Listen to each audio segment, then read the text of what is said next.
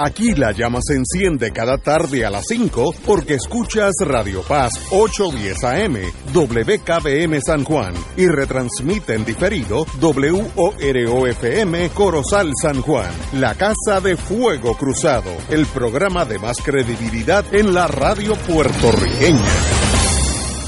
Esta emisora y sus anunciantes no se solidarizan necesariamente con las expresiones que escucharán en el siguiente programa. Son las 5 de la tarde, hora de escuchar Fuego Cruzado, el programa de más credibilidad en la radio puertorriqueña, en las voces de Ignacio Rivera y sus panelistas invitados con su discusión política dinámica e incisiva de los acontecimientos más importantes del momento. Fuego Cruzado comienza ahora.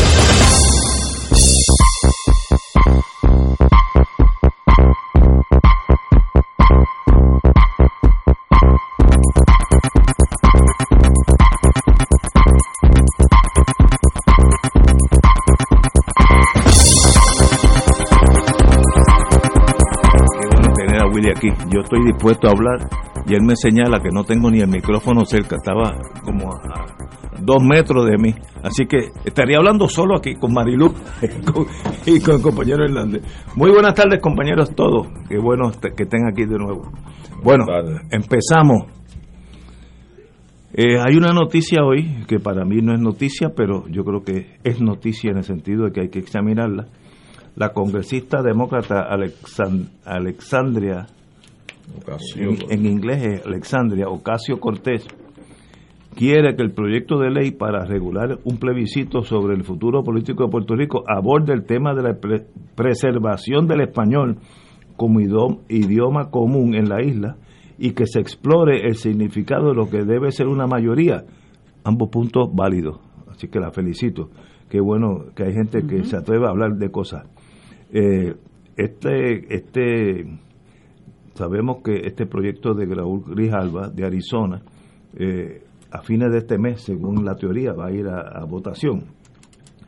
El tema del idioma y el significado de lo que es una mayoría fue mencionado por Ocasio Cortés como ejemplos de asuntos que deben tomarse en cuenta al discutir potenciales enmiendas al borrador. El asunto tiene muy claro, requisitos de inglés para la isla son simplemente inaceptables para la compañera, y no, que no tengo el privilegio de conocerla, Alexandria Ocasio. ¿Qué tú crees? Ahorita yo voy a dar mi visión, que se pueden sorprender. Yo creo que ella está tocando un tema que es muy válido, muy importante, y debemos discutirlo aquí entre nosotros. Empecemos contigo. Pues mira, yo te había comentado que yo tuve el privilegio de poder participar en las vistas que se dieron el sábado antepasado por una invitación sorpresiva que recibí. Estaba también, entre otros amigos, estaba Néstor Duprey. Que acaba de salir de aquí ahora. Sí, lo vi. Y una de las cosas que yo planteé, porque obviamente son 5 minutos, uno no podía extenderse más allá de eso, y había unas cosas puntuales que uno quería destacar. Entre ellas, yo planteé que me parecía insuficiente, muy escueta la definición de la estadidad, que solamente habla de que, entre otras cosas, ¿verdad?, que no superan la queja que tuve, que se plantea que los puertorriqueños pues vamos a tener los mismos derechos de los demás miembros de los de Puerto Rico como estado tendría los mismos derechos de los demás estados, pero no se dice nada de las responsabilidades. Y entonces una de las críticas que yo hice, y también las recogieron otras personas,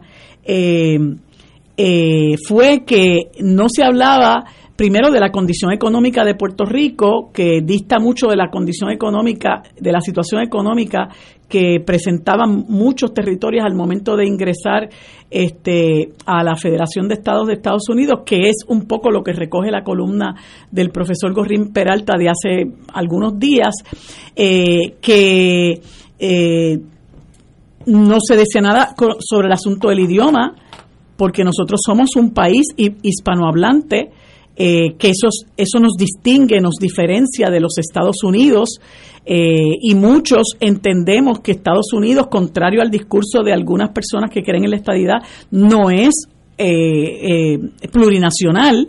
Allí todo el mundo se convierte en americano, todo el mundo está detrás de la bandera americana, todo el mundo habla inglés, y nosotros somos personas, todo el mundo lo sabe, ¿verdad? Yo creo que el que no lo sepa pues puede confirmar el dato. Aquí el 90, diría yo, cerca del 90% de la población no habla inglés. Incluso yo tengo amigos que son profesionales y no hablan el inglés, y aquí nos bandeamos muy bien hablando español. Y otra de las cosas que cuestioné es este planteamiento de la autoejecutabilidad de la estadidad, de que cualquiera de las fórmulas con un 50+1 pues ya está, y se le da a Puerto Rico un periodo de un año para la transición desde el resultado de la votación hasta que se nos admite, y en ese año vamos a convertirnos en un territorio incorporado, que nadie explica tampoco qué es el territorio incorporado, que no es otra cosa que ponernos a pagar contribuciones federales sin representación en el Congreso de los Estados Unidos. Y pues ese tipo de cosas había que abordarlas y atenderlas, amén de muchísimas otras cosas que discutieron otros compañeros como Rolando Emanuel y como el mismo Néstor Duprey, como el exgobernador Acevedo Vilá, que trajo planteamientos similares.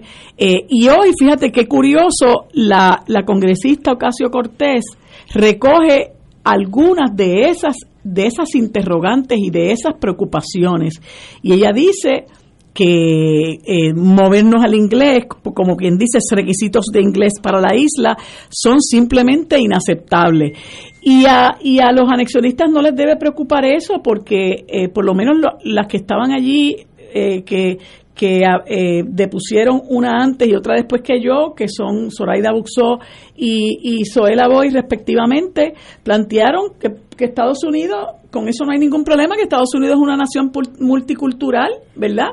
Y eso no es cierto.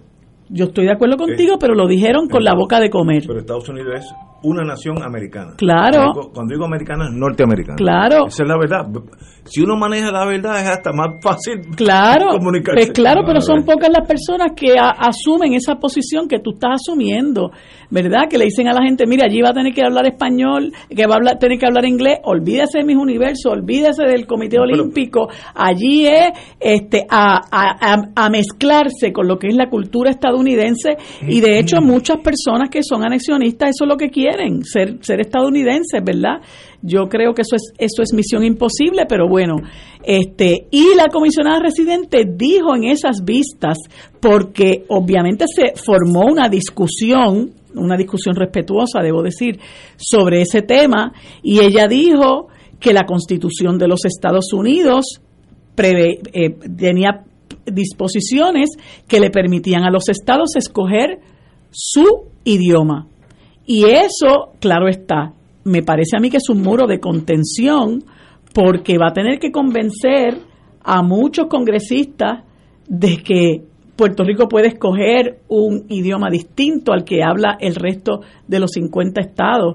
Y yo creo que ella está siendo muy honesta, ¿verdad? En el sentido de que ella sabe que nosotros somos un país hispanoparlante, y que eso es algo que está enraizado en nuestra cultura, que por más que nos han querido asimilar, nosotros por 124 años de ser colonia de los Estados Unidos hemos mantenido nuestro idioma, hemos mantenido nuestra cultura, hemos mantenido nuestras costumbres, ¿verdad? Nos hemos mantenido como un país distinto a lo que es el pueblo estadounidense, que yo no es que lo critique, ¿verdad?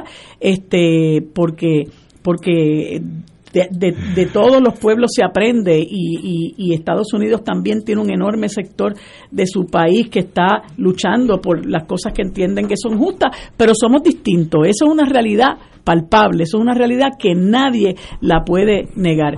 Y ella, pues, incluso, pues, esa cuestión de del 51% también lo cuestiona, ¿verdad? Y creo que, bueno, pues hay que empezar. Bueno, que una de las cosas que es conveniente y positivo es que lo discutamos. Exacto, ¿verdad? Estoy de acuerdo contigo. compañero Arturo Hernández. Bueno, algo más de lo que ha dicho Marilu. Bueno, falto yo para dar que se van a sorprender mi posición. No, tú quieres, que no es muy diferente a Marilu, pues, pero por otra vertiente. Pues voy a completar el plato y tú das el postre. Sencillo. Mira, yo creo que lo que ha hecho Alexandria realmente ha sido adelantar algo que se ha estado exigiendo consistentemente desde Puerto Rico, y es que el norteamericano hable. El norteamericano tiene que hablar porque esta es una exigencia que nosotros estamos a través de la voz de Alexandria están planteando. Yo te decía a ti fuera del aire hace un rato que entendía yo que sobre un 60 a un 70% fácilmente del electorado del PNP en Puerto Rico creen esto que dice Alexandria Cortés. Porque si Yuya, aquella que te decía a ti que si los americanos nos moríamos de hambre, esa señora me afectó la vida. Si a Yuya, pues mira, para que tú sepas, para que le afectes la vida a Yuya, cuando tú le digas a Yuya que tiene que ir a una agencia de gobierno, a la autoridad de acueducto, a energía eléctrica, al PAM, y cuando vaya allí tenga que hablar en inglés. Bueno, perdona que te interrumpa, les pasó en Luma. Correcto. A mucha gente. En el ELA. Sí. En el ELA. Les pasó en Luma. Para que tú veas. Esa situación, es cierto, eso pasó y tuvo destaque y repunte periodístico. Esa es una realidad que nosotros tenemos que enfrentar. Si el país de Puerto Rico se está consciente de que el norteamericano habla y dice, Nacariles del Oriente, si usted se anexa a nosotros, primero entra para no salirse jamás. Hacer la regla del juego. Segundo, el idioma que nos unifica a todos, aunque en la Constitución norteamericana no se exige ni se establece, es un hecho. Todos los organismos federales y estatales en los estados de los Estados Unidos se conducen en la lengua inglesa. Eso, usted vaya, coja un avión y vaya allí a donde usted quiera, cualquier jurisdicción de Estados Unidos, y lo va a ver, ¿eh? Que hay lugares donde tienen letreros en español y formularios en dos. Bueno, dependiendo de la afluencia de gente que esté allí metida. Por eso es, y partiendo de esa premisa, que Alexandria Cortés dice, Puerto Rico tiene una cultura independiente. Si somos una nación independiente en términos de formación, ¿verdad?, de sociología, Puerto Rico realmente tiene su propia cultura, tiene su idioma materno, su lengua materna, tiene su idiosincrasia, que no necesariamente es como la norteamericana, no lo es. De hecho, hagamos referencia a un dicho popular entre la gente cuando se conversa y dice, mira, este es más soso que un americano. Porque es que la comunidad norteamericana, como viven y conviven, son en aislamiento, no tienen la forma de socializar nuestra. Realmente somos muy diferentes. Y esas cosas hay que entenderlas. Las personas del liderato de la anexión en Puerto Rico que intenten y persistan en querer o insistan en querer soslayar esta realidad a base de que Estados Unidos tiene una formación de un melting pot con tanta gente de culturas diferentes, etcétera. Mira, eso realmente es evadir la realidad nuestra, que es muy distinto a tú migrar a un país donde tú puedes preservar entre un grupo de los tuyos unas tradiciones y unas cosas, pero te tienes que adaptar porque parte de la composición de esa nación norteamericana con su política migratoria, es precisamente la asimilación. Tú tienes que asimilarte al American Style de ellos. Eso es parte de ese proceso y lo tienes que aceptar. Entonces, Puerto Rico está ubicado en una posición sumamente diferente. Para comenzar, nosotros no estamos migrando hacia Estados Unidos. Y antes de comenzar, Estados Unidos invadió militarmente a Puerto Rico, cuando ya Puerto Rico tenía definida su identidad como pueblo latinoamericano e hispánico. Entonces, oye, aquí hay varias cosas. Esto es una sola cosa que hay que aclarar, que yo creo que es definitoria en un proceso electoral en Puerto Rico para definir su futuro político. Aquí hay otra cosa que se escapa, que yo no la he visto en discusión en ningún proceso, o en ninguna de las etapas de este proceso, mejor dicho, y es quiénes van a estar llamados a votar en una elección como esta. Esto es para definir el futuro político de Puerto Rico. Esto es para un llamado a los puertorriqueños. Así que no podemos ampararnos en la técnica esta electorera de que todo ciudadano norteamericano residente en Puerto Rico tendría derecho a votar. Pues no, porque alguien que no es nacido aquí, que no es puertorriqueño, y podemos establecer distintas lineamientos relacionados a esto, porque aquí hay gente que ha estado por 40, 50 años viviendo en Puerto Rico y evidentemente son puertorriqueños y sienten y padecen igual que nosotros, y podemos hacer algún tipo de excepciones, pero en la norma general y conforme el derecho internacional, inclusive, quienes vienen llamados a decidir el futuro político de su país son los naturales de ese país, y eso hay que definirlo en ese proyecto también. Así es que esto apenas comienza, y yo creo, y vuelvo y repito, que esto es otro juego más de cartas de los norteamericanos, que unos son bien crudos como los republicanos y otros son bien hipócritas como los demócratas. Los demócratas están bregando con este proyecto, diciendo que lo quieren aprobar antes que se acabe esta sesión, y ellos saben que este proyecto no va absolutamente para ningún lado. Con todo eso podemos establecer unos parámetros. Cuando vengamos de la pausa, yo voy a dar mi visión como estadista, tal vez minoritario, pero como estadista en torno al futuro de Puerto Rico. Vamos a la pausa. Fuego Cruzado está contigo en todo Puerto Rico.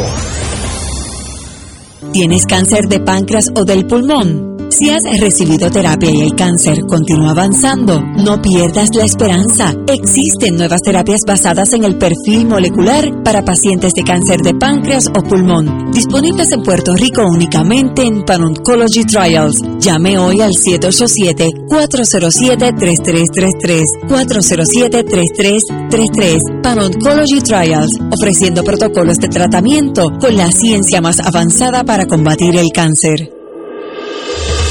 Fuego Cruzado, el programa de más credibilidad en la radio puertorriqueña, es ahora la tribuna abierta de análisis noticioso, con diversas perspectivas que exploran el trasfondo de lo que acontece a diario y cómo nos afecta. Escucha Ignacio Rivera y sus panelistas invitados, de lunes a viernes, en Fuego Cruzado, en transmisión diferida a las 10 de la noche por Oro 92.5 FM. Fanático del deporte, la mejor información y el mejor análisis lo escuchas los sábados a las 2 de la tarde por Impacto Deportivo con Javier Sabat y el más completo elenco en deportes por Radio Paz 810 AM y en las redes sociales Facebook, Impacto Deportivo, Radio PR, Twitter e Instagram, Impacto_Deport.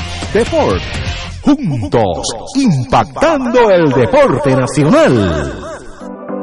Escucha Tu Dinero Seguro, temas legales, financieros, entrevistas, invitados y mucho más. Todos los miércoles a las 4:30, Tu Dinero Seguro. De todo un poco, con Manolo Almeida, el más ameno en tus mañanas por Radio Paz 810 AM, de martes a viernes a las 9 de la mañana. Notas positivas, salud, ambiente, negocios y entretenimiento. De todo un poco, martes a viernes por Radio Paz. ¡Estamos vivos! Y ahora continúa Fuego Cruzado.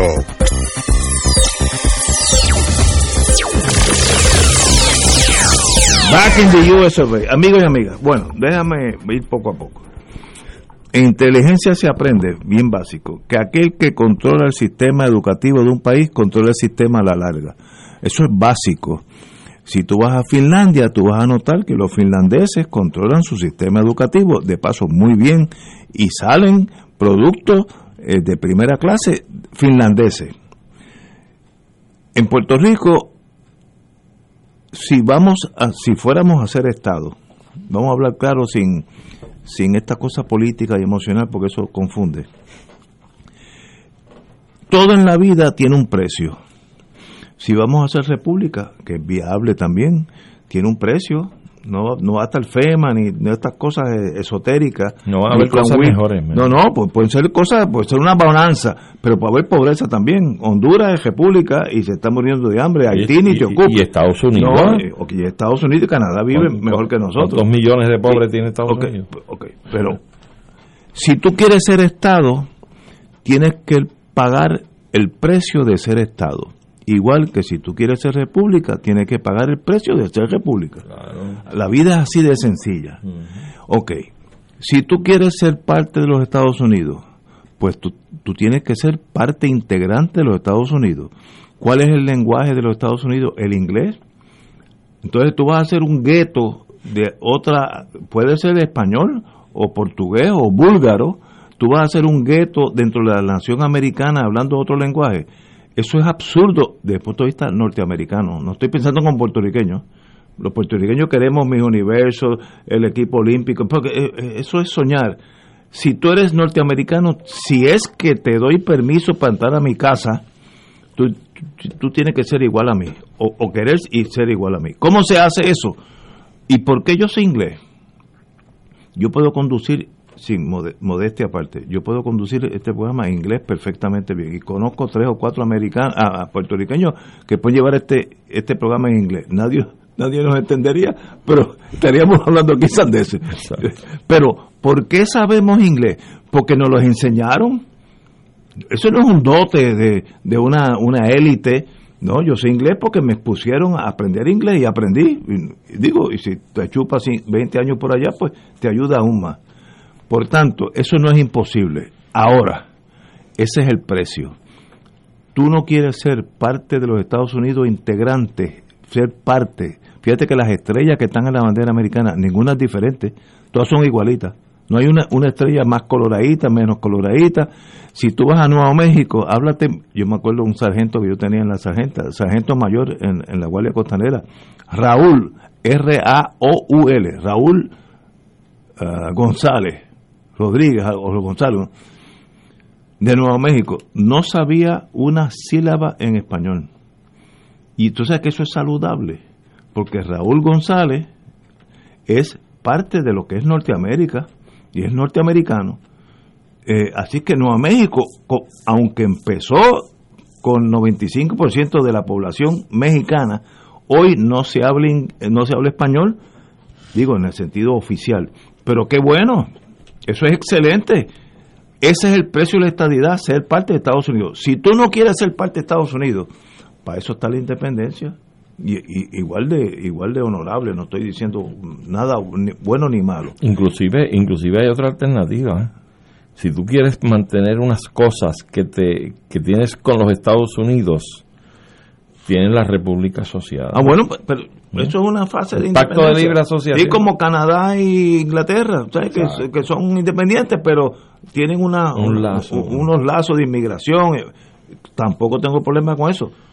Lo importante es no dejar que las emociones nos cieguen la realidad. Y hay que hablar claro. Lo peor que puede hacer un agente de inteligencia es confundir lo que él desearía con lo que está pasando. Son dos cosas aparte. A mí me gustaría medir 7 pies, jugar el baloncesto y hacer 4 millones al año, pero mido 5'8". Pues la realidad es 5'8", no soy 7 pies. Y no juega baloncesto tampoco. Y bastante malo que era. Ahora, ¿cómo se cambia el lenguaje de un país? Eso no es tan difícil. Se empieza en la escuela, como dije anteriormente. El que controla la educación de un país, controla el país a la larga. Y tú empiezas poco a poco a hacer el lenguaje inglés oficial. El lenguaje oficial. Pero eso se intentó aquí ya. ¿Perdón? Eso no, intentó sí, principio del pasado siglo y fracasó. Sí. Pero ahora es un requisito. Ajá. Tú quieres ser Estado, eso es un requisito. ¿No te gusta? Pues para eso está la independencia. Sí, pero un dato histórico, o sea, yo sé, del pasado siglo. Oye, pero fueron unos cuantos años jurando la bandera americana fuera de los salones y hablándolo todo en las clases en inglés. Porque dicho sea paso, muchas de esas generaciones salieron con un dominio del lenguaje, pero ese proyecto fracasó. Somos inasimilables. Pues entonces, la única alternativa, según ustedes dos, es la independencia. No, no, es que eso es lo que... No, no, perdóname. Es que no hay alternativa. Bueno, entonces, bueno, tú estás hablando como del Imperio Americano. Yo estoy, no, no, yo en esta discusión, yo soy un senador de Iowa. Ok, pues mire, senador. De anglosajón, pues, estoy mirando. ¿Ustedes no quieren ser parte nuestra? Pues no lo sean. No, no, no, senador, haga un favor. Aquí hay mucha gente en el país que quiere ser parte suya.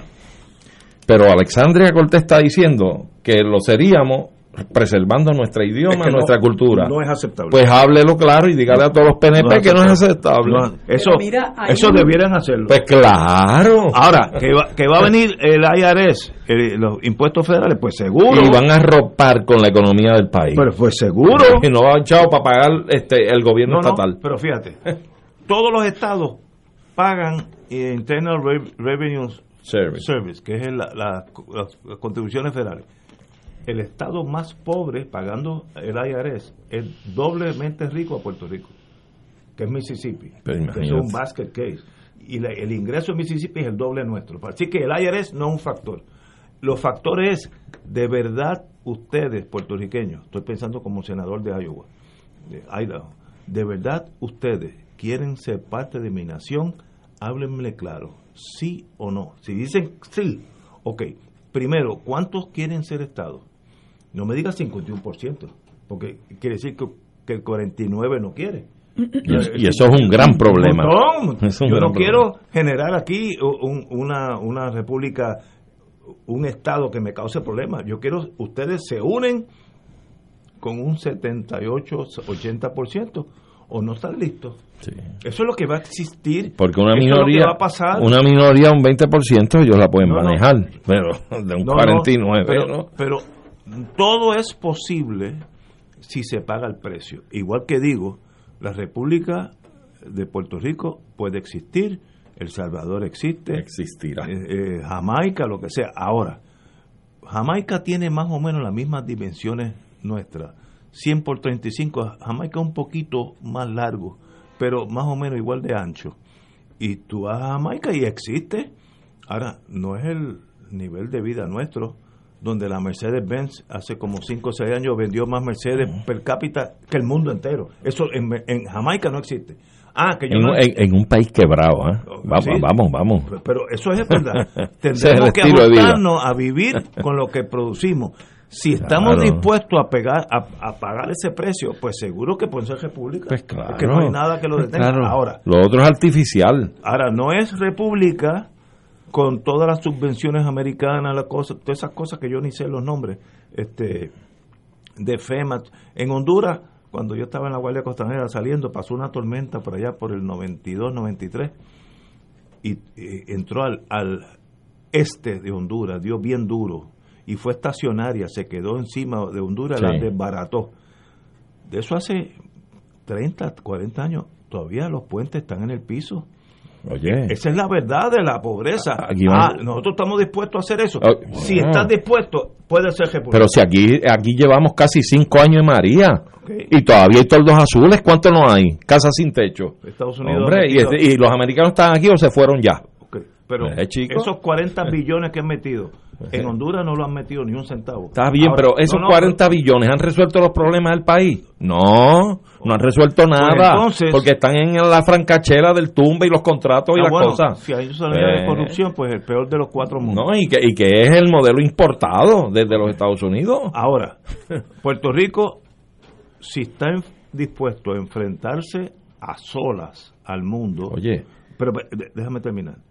Puede funcionar como república independiente, claro. Y está en las Naciones Unidas y todo eso. Ahora, el pueblo tiene que acostumbrarse, es sin los americanos. Sí, pero es que no importa, no es sin los americanos. No, es con ellos también. Bueno. Porque sí. Nosotros no queremos divorciarnos y separarnos para toda la vida de los americanos. Lo que queremos es unirnos al mundo, al resto del mundo. Y según no van a ver FEMA, probablemente no se llame FEMA. Y se llame FOMA, lo que sea, pero va a haber fondos porque eso es un proyecto a base de unos pagos que se hacen hipotecarios y son unos planes que existen, y si tú no tienes ese muñeco lo montas igual con otro nombre. Ahora, aparte de eso, tienes que saber que el vehículo de la independencia y de la soberanía nacional y su ejercicio es el que abre las puertas para otro tipo de afluencia económica y de fuentes de ingresos y de nutrición de la economía puertorriqueña, cuando tú vas a tener la capacidad de entrar en tratados comerciales con otras naciones del mundo. Pero, ok, Jamaica. Que hoy día no podemos. Jamaica, Dominica, Trinidad, Tobago. Estoy hablando de los mejores casos, porque los peores ni hablar de eso. Costa Rica, viven, existen y son repúblicas. Sí. El estándar de vida es inferior al nuestro. Está bien. Esa es la realidad. Tienen un colegio en Mayagüez todos esos países, donde de la NASA vienen a buscar ingenieros graduados aquí. Probablemente no los tienen, Pero nosotros sí, pues nosotros tenemos unos assets que probablemente ninguno de esos países que tú mencionas los tiene. Tenemos unas capacidades distintas. Ok, pero el sueño de que una vez que seamos libres, que yo sé que es el sueño de ustedes dos, sí, esto va a ser una y en tu subconsciente también una república bendecida. No, va a haber mucho, va a haber una generación o dos bien sacrificada. Es que nosotros no creemos que la luna es de queso y se come con nada. No, pero estamos dispuestos a remangarnos las mangas, como dicen. Si es así, se puede. Si no es así, no se puede. Es de otra forma. Que se va a poder. No, pero óyete la gente. Hay que trabajar. Mira, yo oigo la radio mucho, pues, aunque estoy en la oficina, pues estoy oyendo la radio. Yo oigo el mundo independentista. Que si no fuera por Estados Unidos, en el mundo no hubiera hambre. En África todo el mundo viviría feliz. Eso no es cierto. Hay tragedias. No, que los independentistas dicen eso. A cada rato, óyelo. Tú no... Que si no fuera por Estados Unidos... No, Estados Unidos es el principio del mal del mundo entero. Eso no es cierto. Bueno, no es verdad. Yo creo que él ha sido soldado de otro batallón de muchos imperios que han diezmado a otros pueblos en el mundo. Y si Estados Unidos desaparece, bueno, el hambre, la hambruna... Libia lo destruyeron completo, okay. Irak lo destruyeron, los Siria imperios lo hacen errores, Afganistán lo destruyeron. Los gobiernos corruptos de África cambiarían si existiera Estados Unidos o no. No cambiarían. Es que no lo sé, Ignacio, pero lo que te quiero decir es que tampoco podemos endiosar a los Estados Unidos. No, yo no estoy endiosando. Es un país que, a pesar de ser el país más rico del mundo, ¿para qué ha utilizado su riqueza? Para militarizar el país, para invadir otros países, para derrogar gobiernos, para poner títeres en determinados gobiernos. Han destruido países, nada más que te he mencionado 4. Por tanto, con intervenciones, si no existiera, el mundo estaría mejor. Eso también es una fantasía. Es que nadie puede plantear Rusia eso. Y Ucrania, es culpa de Estados Unidos. Nadie Rusia puede y Ucrania. Plantear, bueno, tienen alguna responsabilidad, pero sí, culpables la tienen, de eso. La okay, tienen, por supuesto. Yo creo que la tienen, la porque son hermanitos gemelos de la OTAN, y ellos no son ninguna monjas de la caridad. Okay. Por tanto, si no existiera Estados Unidos, no hubiera guerra entre Rusia y Ucrania. Of course que no hubiera. Claro. La historia de la humanidad te dice que no es necesariamente como tú estás diciendo. Ellos dos son los responsables de la destrucción de Libia, Estados Unidos y la OTAN. Unidos, sí, los imperios son así. Y antes fue Roma. Rusia cogió Afganistán y mató más de 1 millón de afganos.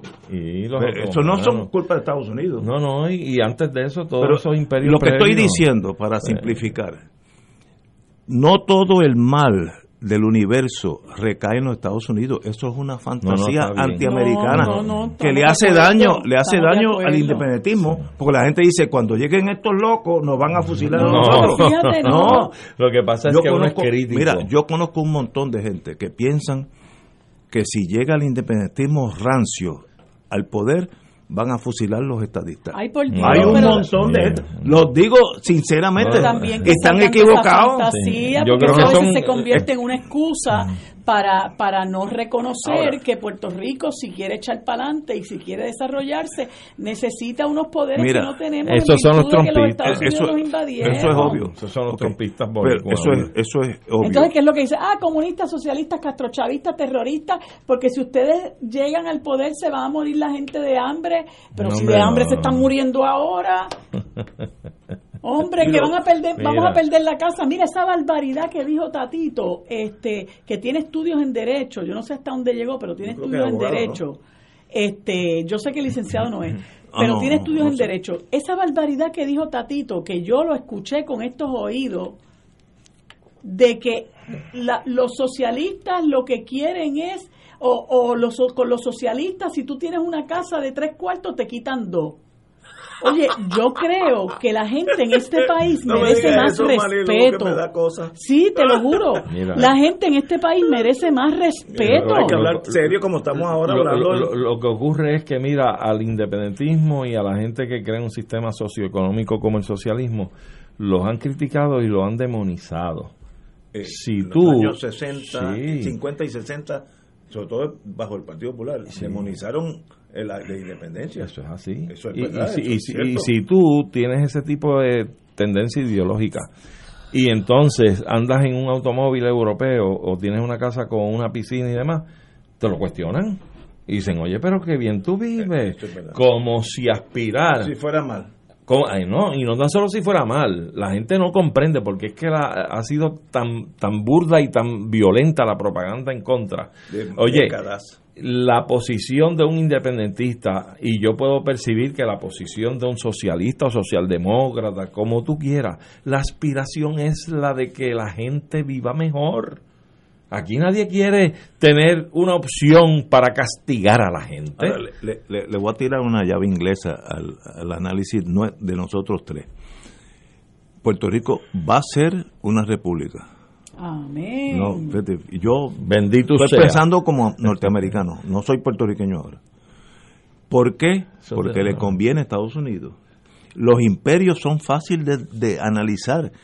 ¿Qué le conviene a Rusia? Pues lo que le convenga a Rusia.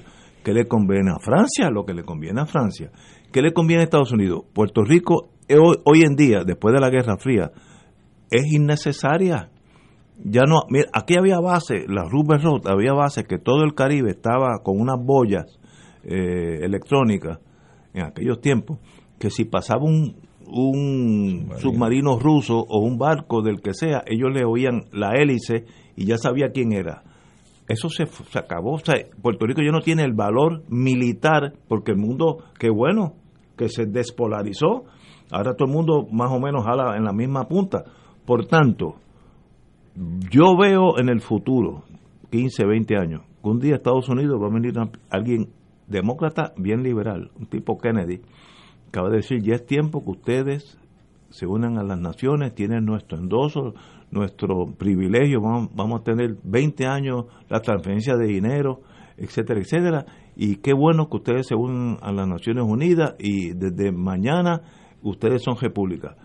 Eso hizo Inglaterra un montón de veces, cuando llegó un momento que no le convenía tener un montón de colonias que eran más pobres que ellos. Entonces las dejaron. Eso va a pasar aquí, lo estoy diciendo hace más de 20 años, lo estoy viendo.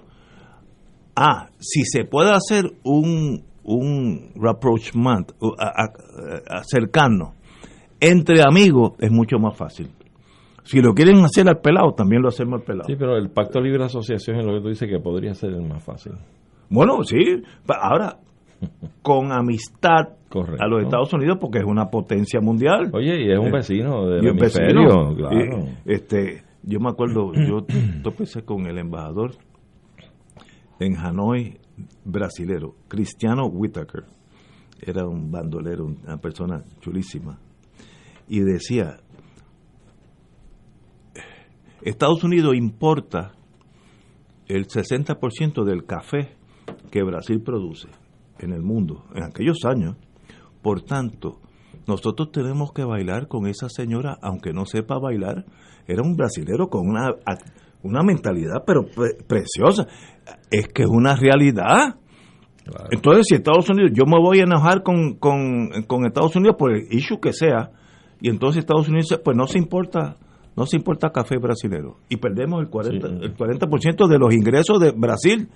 Por tanto, esa realidad, cuando Puerto Rico sea república o vaya a ser república, ustedes tienen que tener eso en mente, que es más fácil hacerlo a la buena, ya que nos las van a dar, vamos a ser amigos, y Estados Unidos, nosotros tenemos la ventaja que tenemos la mitad de la población allá, así que es más fácil hacer ese puente porque hay relaciones. Claro. Esto no es dos países extranjeros, ¿sabes?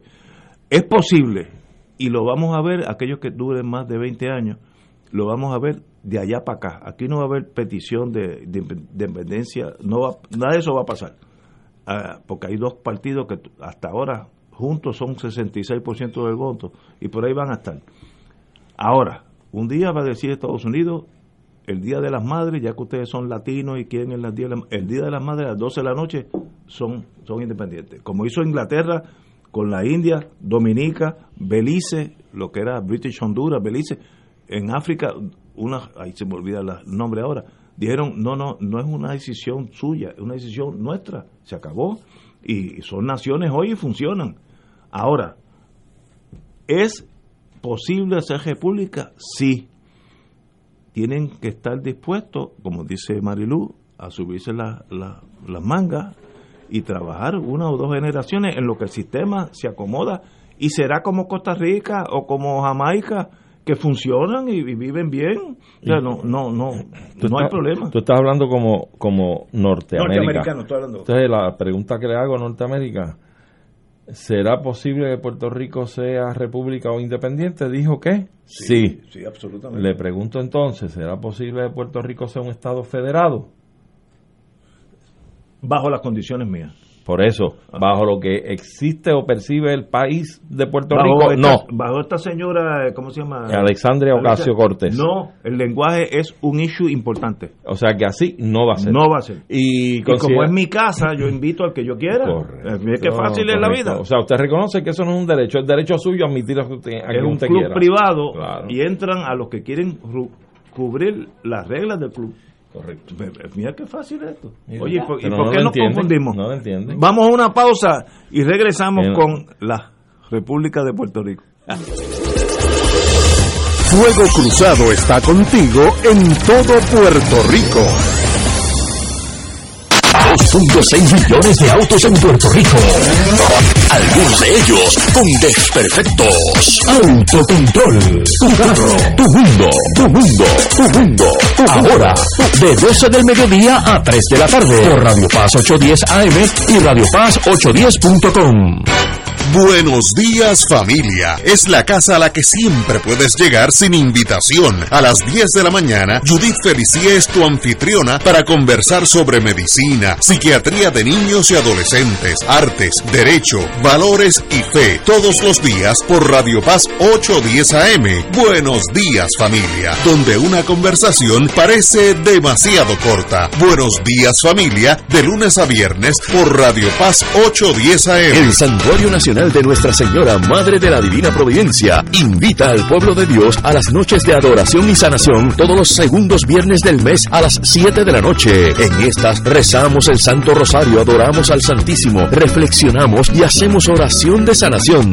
Noches de sanación y adoración los segundos viernes del mes. Para información, comunícate al 787-646-9448 o en santuariodelaprovidencia.org.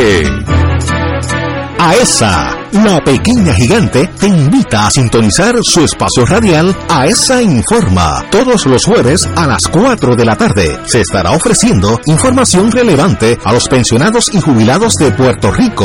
Te esperamos, AESA Imparable, auspiciado por MMM Alianza. Un club rotario es casa de jóvenes y adultos, de hombres y mujeres que comparten y viven los deseos de servir a los demás en un ambiente socialmente sano y productivo. Mensaje del Club Rotario de Río Piedras. Y ahora continúa Fuego Cruzado.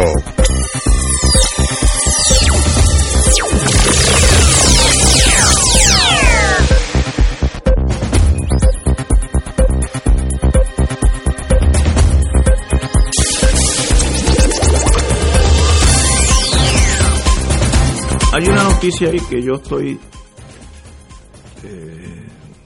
consternado. Más de 12.000 alumnos en riesgo de no pasar el año estudiantil, no pasan de grado. 12.000 es, bueno, una división de infantería, más o menos es 12.000 personas. ¿Cómo es posible que el sistema educativo tenga estos parámetros tan deficientes de educación, donde 12.000 estudiantes no van a pasar? Y de paso, está bien que no pasen, porque lo peor es pasarlo, entonces esa ignorancia sigue creciendo y terminan cuarto año y no saben escribir español. Yo he tenido, todos los que bregamos con lo criminal, sabemos que hay gente muchachos jóvenes, inteligentes, bonitos, buenas personas, que no son analfabetos, no pueden ni leer ni escribir, y escriben, la H no existe, la G de Ignacio no existe, porque ¿qué pasó en esa escuela? Pues ahí están esos 12.000. Pero ¿qué demuestra eso en torno al sistema educativo nuestro? Pues obviamente es que hay algo que no funciona. Estamos no mejorando, sino siguiendo el mismo patrón de una adecuación muy deficiente. ¿Qué se hace? Tampoco tengo la solución. Compañero. Pues mira, Ignacio, yo te diría que por lo que he visto durante los últimos años, esto tiene otros ingredientes adicionales a la mera estructura del proceso educativo o departamental del Departamento de Educación en Puerto Rico, y me explico. Yo creo que Puerto Rico viene desde hace un par de décadas ya lidiando con el problema de estos hogares, muchos hogares que no guardan la forma tradicional de la familia, el núcleo familiar ese unido. Por ejemplo, hay muchos hogares de madres solteras que son las únicas jefas del hogar, bendito, con una carga extraordinaria de trabajo. Tienen que trabajar, educarse, atender sus hijos, atender la casa. Es algo terrible la carga que tienen. Y de igual forma, pues también sabemos que hay muchos sectores en nuestra sociedad que han estado en un proceso de descomposición social de alguna forma. Entiéndase, por ejemplo, las situaciones del alza de la conducta criminal en el país, etcétera. A lo que voy es que probablemente unos ingredientes que se necesitan complementarios al proceso de la educación, la escuela, de 8 de la mañana a 3 de la tarde, es ese núcleo familiar que esté pendiente de ese hijo, que le dé seguimiento a las tareas, que le dé seguimiento a las notas, que le dé seguimiento en la escuela, que visite la escuela, que visite los maestros. Pues mira, yo me he topado con muchos casos en relaciones de familia que veo que hay un desfase en estos puntos en muchas ocasiones. Y yo creo que trasciende más allá de las barreras de salón de clase. Y es algo que naturalmente, si esto viene ocurriendo ya hace un tiempo, creo que hace tiempo debió haberse comenzado a atender estas deficiencias para poder lograr que un sistema educativo pueda engranar con los demás componentes sociales de forma que se logre maximizar ese recurso educativo para que rinda los frutos que tiene que rendir. Estos 12.000 estudiantes, cuando tú vienes al final del camino a decir, estoy identificando 12.000 estudiantes que probablemente reprueben, que no aprueben el grado, esto es alarmante. O sea, ¿dónde están los recursos del departamento? ¿Dónde? Con tanto dinero, un departamento que tiene dinero. Mucho dinero, pero creo que están escasos de trabajadores sociales, están escasos de orientadores, etcétera, etcétera. Y esto presupone un problema mayúsculo. O sea, aquí tenemos que tener la atención por parte del Estado de ver cuáles son las deficiencias, cuáles son las zonas débiles, ¿qué hace falta? Porque entonces tú tienes que reenfocar en la estructura de un presupuesto y la asignación de recursos para resolver los problemas que existen y que persisten en una situación como esta. Y si, por ejemplo, tienes un problema de falta de personal como trabajadores sociales, orientadores, etcétera, pues tú tienes que hacer algo con esto y darle un refuerzo a la formación de estos profesionales, amarrado con un compromiso de servicio público y de servicio al país, de una retroalimentación de que yo voy a promocionar el que se abra el espacio para preparar más de estos recursos que los necesitamos, con el compromiso de que nos den sus servicios y que hayan las plazas. O sea, aquí hay que atender esto. Es algo como multisectorial, que tiene que tenerse ese enfoque, esa lupa multisectorial para nosotros poder echar hacia adelante, pues no podemos seguir tratando de resolver el problema cuando te explota en la cara sin haber atendido los factores previos que incidieron a que te explotara en la cara. Yo no sé mucho de educación, es obvio y lo admito, pero por cada dólar en Finlandia sería el krona. Por cada dólar del Departamento de Educación de Helsinki, ¿cuánto llega al salón de clase? Yo no sé cuánto.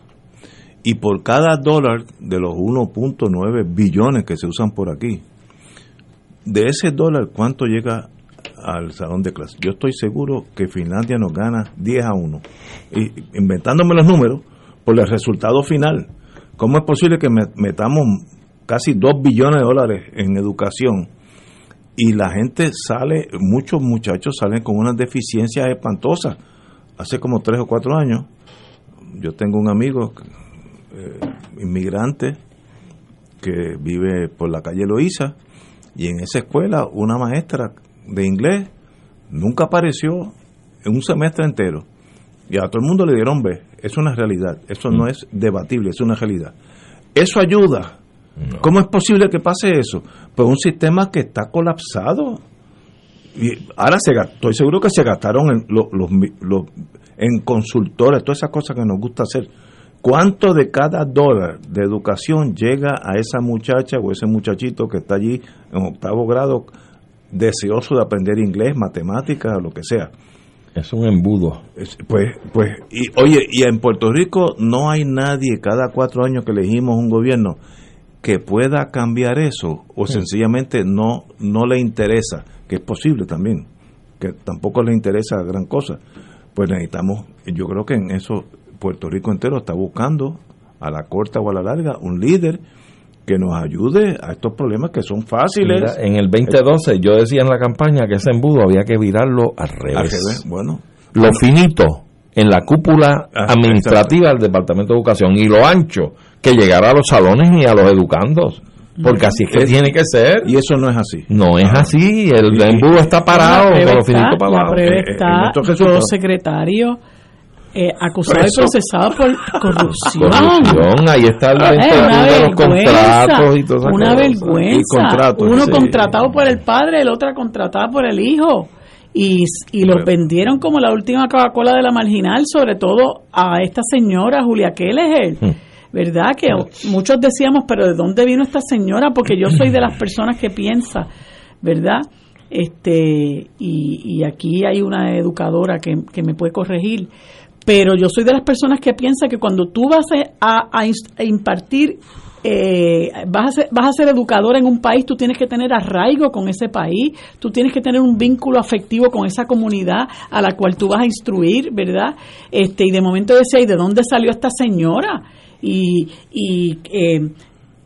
magnificándola, ¿verdad? Y entonces una vez la confirmaron, se convirtió en un mostrito, porque ella era totalmente arrogante, despreciaba a los componentes del sistema de educación, y ya la vemos, ¿verdad?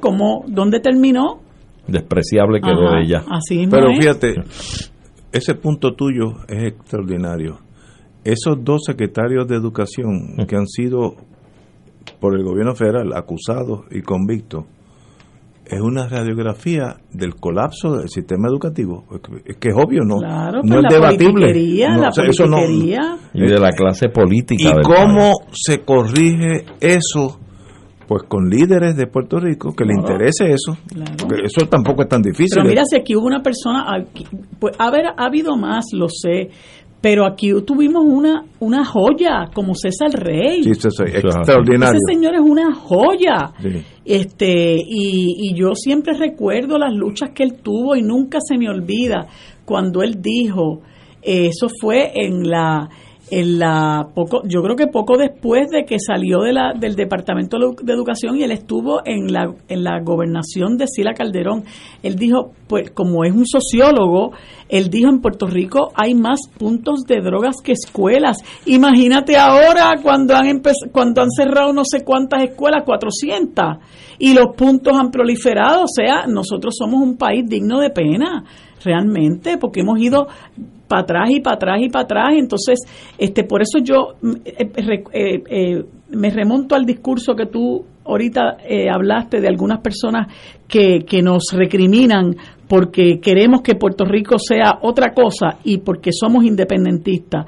Y tú dices, pero ¿en manos de quién hemos estado? O sea, tú dices que yo voy a destruir el país, que yo voy a convertir el país en aquello, lo otro, lo demás allá, pero ¿y qué es lo que han hecho quizás las personas por las que usted ha estado votando? No, ¿qué tenemos hoy? ¿Verdad? No, ¿qué tenemos hoy? El sistema educativo es una catástrofe. Y el país como tal, porque mira, esos muchachos, una de las cosas que dice César Rey es que los jóvenes no son desertores escolares, el sistema los expulsa. Estoy de acuerdo. Y entonces tú tienes que tener la mirada de César Rey, la mirada de muchos otros como él, que realmente a lo que van es a cumplir con esa misión y esa visión que tiene que tener el Departamento de Educación. No es a politiquear. Mira lo que acaba de pasar con el subsecretario de Educación, que aquí se advirtió, y Pierluisi apoyando la pie juntilla, como está apoyando ahora a la secretaria del Departamento de Recreación y Rehabilitación, que está bajo fuego. Correcto. ¿Verdad? Y tiene mucho que explicar al país. Pero en el caso de este señor Héctor Joaquín Sánchez, se le criticó y le dijo, ¿cómo una persona que es comisionado electoral del PNP va a ser el secretario auxiliar del Departamento de Educación? Pues mira, el actual el secretario terminó votándolo. Sí, porque quería meter las manos para que unos premios que se le daban a ciertas personas se lo dieran a activistas del PNP. Pero eso es un crimen social. Eso no tiene otra explicación. Pero ese es el pan nuestro de cada día. Pero mira, más simple. Pero hay que corregirlo a la buena o a la mala. Pero mira, no puedes permitir eso. Más simple. Punto. Nosotros estamos muy mal. Porque cada vez que se pavimenta una vía pública, ah, qué bien, alabamos, qué bien hecho, etcétera. Mira, señor, usted no tiene que alabar a nadie porque haga lo que tiene que hacer. Uh-huh. Lo que no tiene que hacer es dejar que las cosas se deterioren, que se roben los chavos, claro, que busquen y den los tumbes, para entonces no atender la cosa del servicio público. Cuando hacen las cosas que tienen que hacer, eso es lo que tiene que hacer y lo tenía que haber hecho hace mucho tiempo. ¿Eh? Yo que estoy en el viejo San Juan voy a disentir un poquito, aunque tienes razón. Ah. Cuando terminen de repavimentar con ladrillo, lo están poniendo lo más bonito, la fortaleza, voy a felicitar al alcalde de San Juan. La fortaleza. La calle Fortaleza. La calle Fortaleza. Lleva 6-7 años en cantos, parece un camino vecinal. Bueno, lo primero eso no se puede permitir. Lo primero es que el alcalde Santini tuvo la actitud criminal de sacar los adoquines originales y hacer un chanchullo allí con unos adoquinitos allí de esos modernos que los pusieron mal puestos porque se hundieron con el peso de yo soy sanjuanero, viejo sanjuanero. Ahí hay dos contratos. La calle Tetuán la adoquinaron y está entera perfectamente bien. La Fortaleza la adoquinaron como 2 o 3 años después y está en canto. El de la Fortaleza se tumbó el dinero. Porque es que no puede ser que dos carreteras del mismo largo. Yulín lo demandó. ¿Qué pasó con eso? Yo desconozco y ella no hizo nada porque está el pleito pendiente. Pero la realidad es que hay que retrotraerse a la gobernanza de Santini. Cuando el compañero alcalde termine la Fortaleza, vamos a dar una fiesta aquí en Fuego Cruzado. Bueno, pues me avisa para yo no estar, porque a fin de cuentas, de eso que estamos hablando, eso es lo que él tiene que hacer, para eso se eligió. No, vamos a dar una fiesta. Con champán y todo, nos vamos completo. Señores, son las 6 de la tarde, vamos a una pausa. Buenas. Fuego Cruzado está contigo en todo Puerto Rico. Aquí la llama se enciende cada tarde a las 5 porque escuchas Radio Paz 810 AM, WKBM San Juan y retransmite en diferido WOROFM Corozal San Juan, la Casa de Fuego Cruzado, el programa de más credibilidad en la radio puertorriqueña.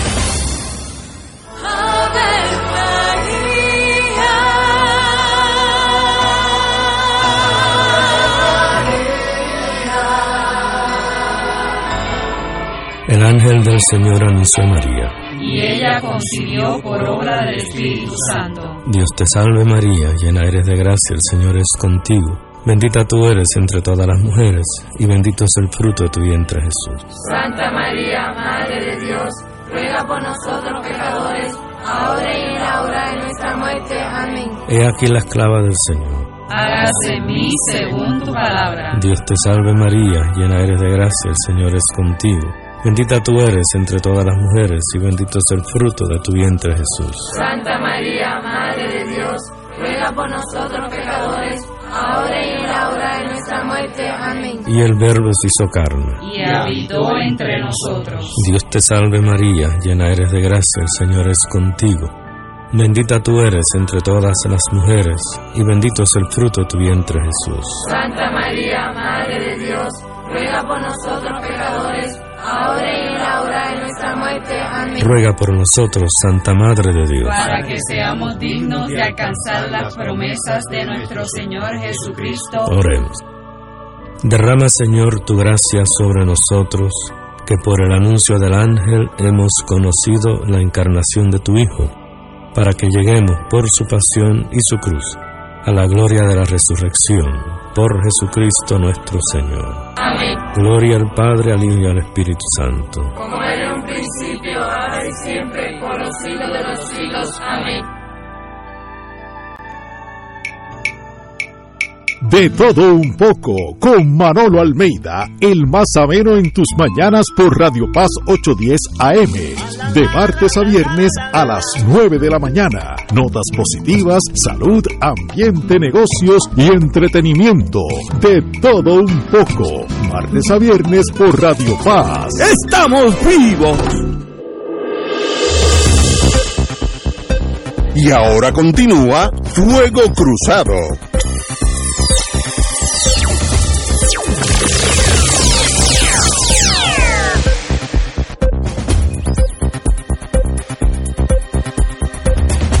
Amigos y amigas, vamos a hablar de algo sí que es bonito y positivo, y Puerto Rico tiene existencia y tiene potencial con este tipo de personas. Tenemos con nosotros la profesora y licenciada Edna Benítez. Muy buenas tardes, doña Edna. Buenas tardes, Ignacio, y a todos los radioescuchas. Usted es el presidente del programa para estudios para confinados.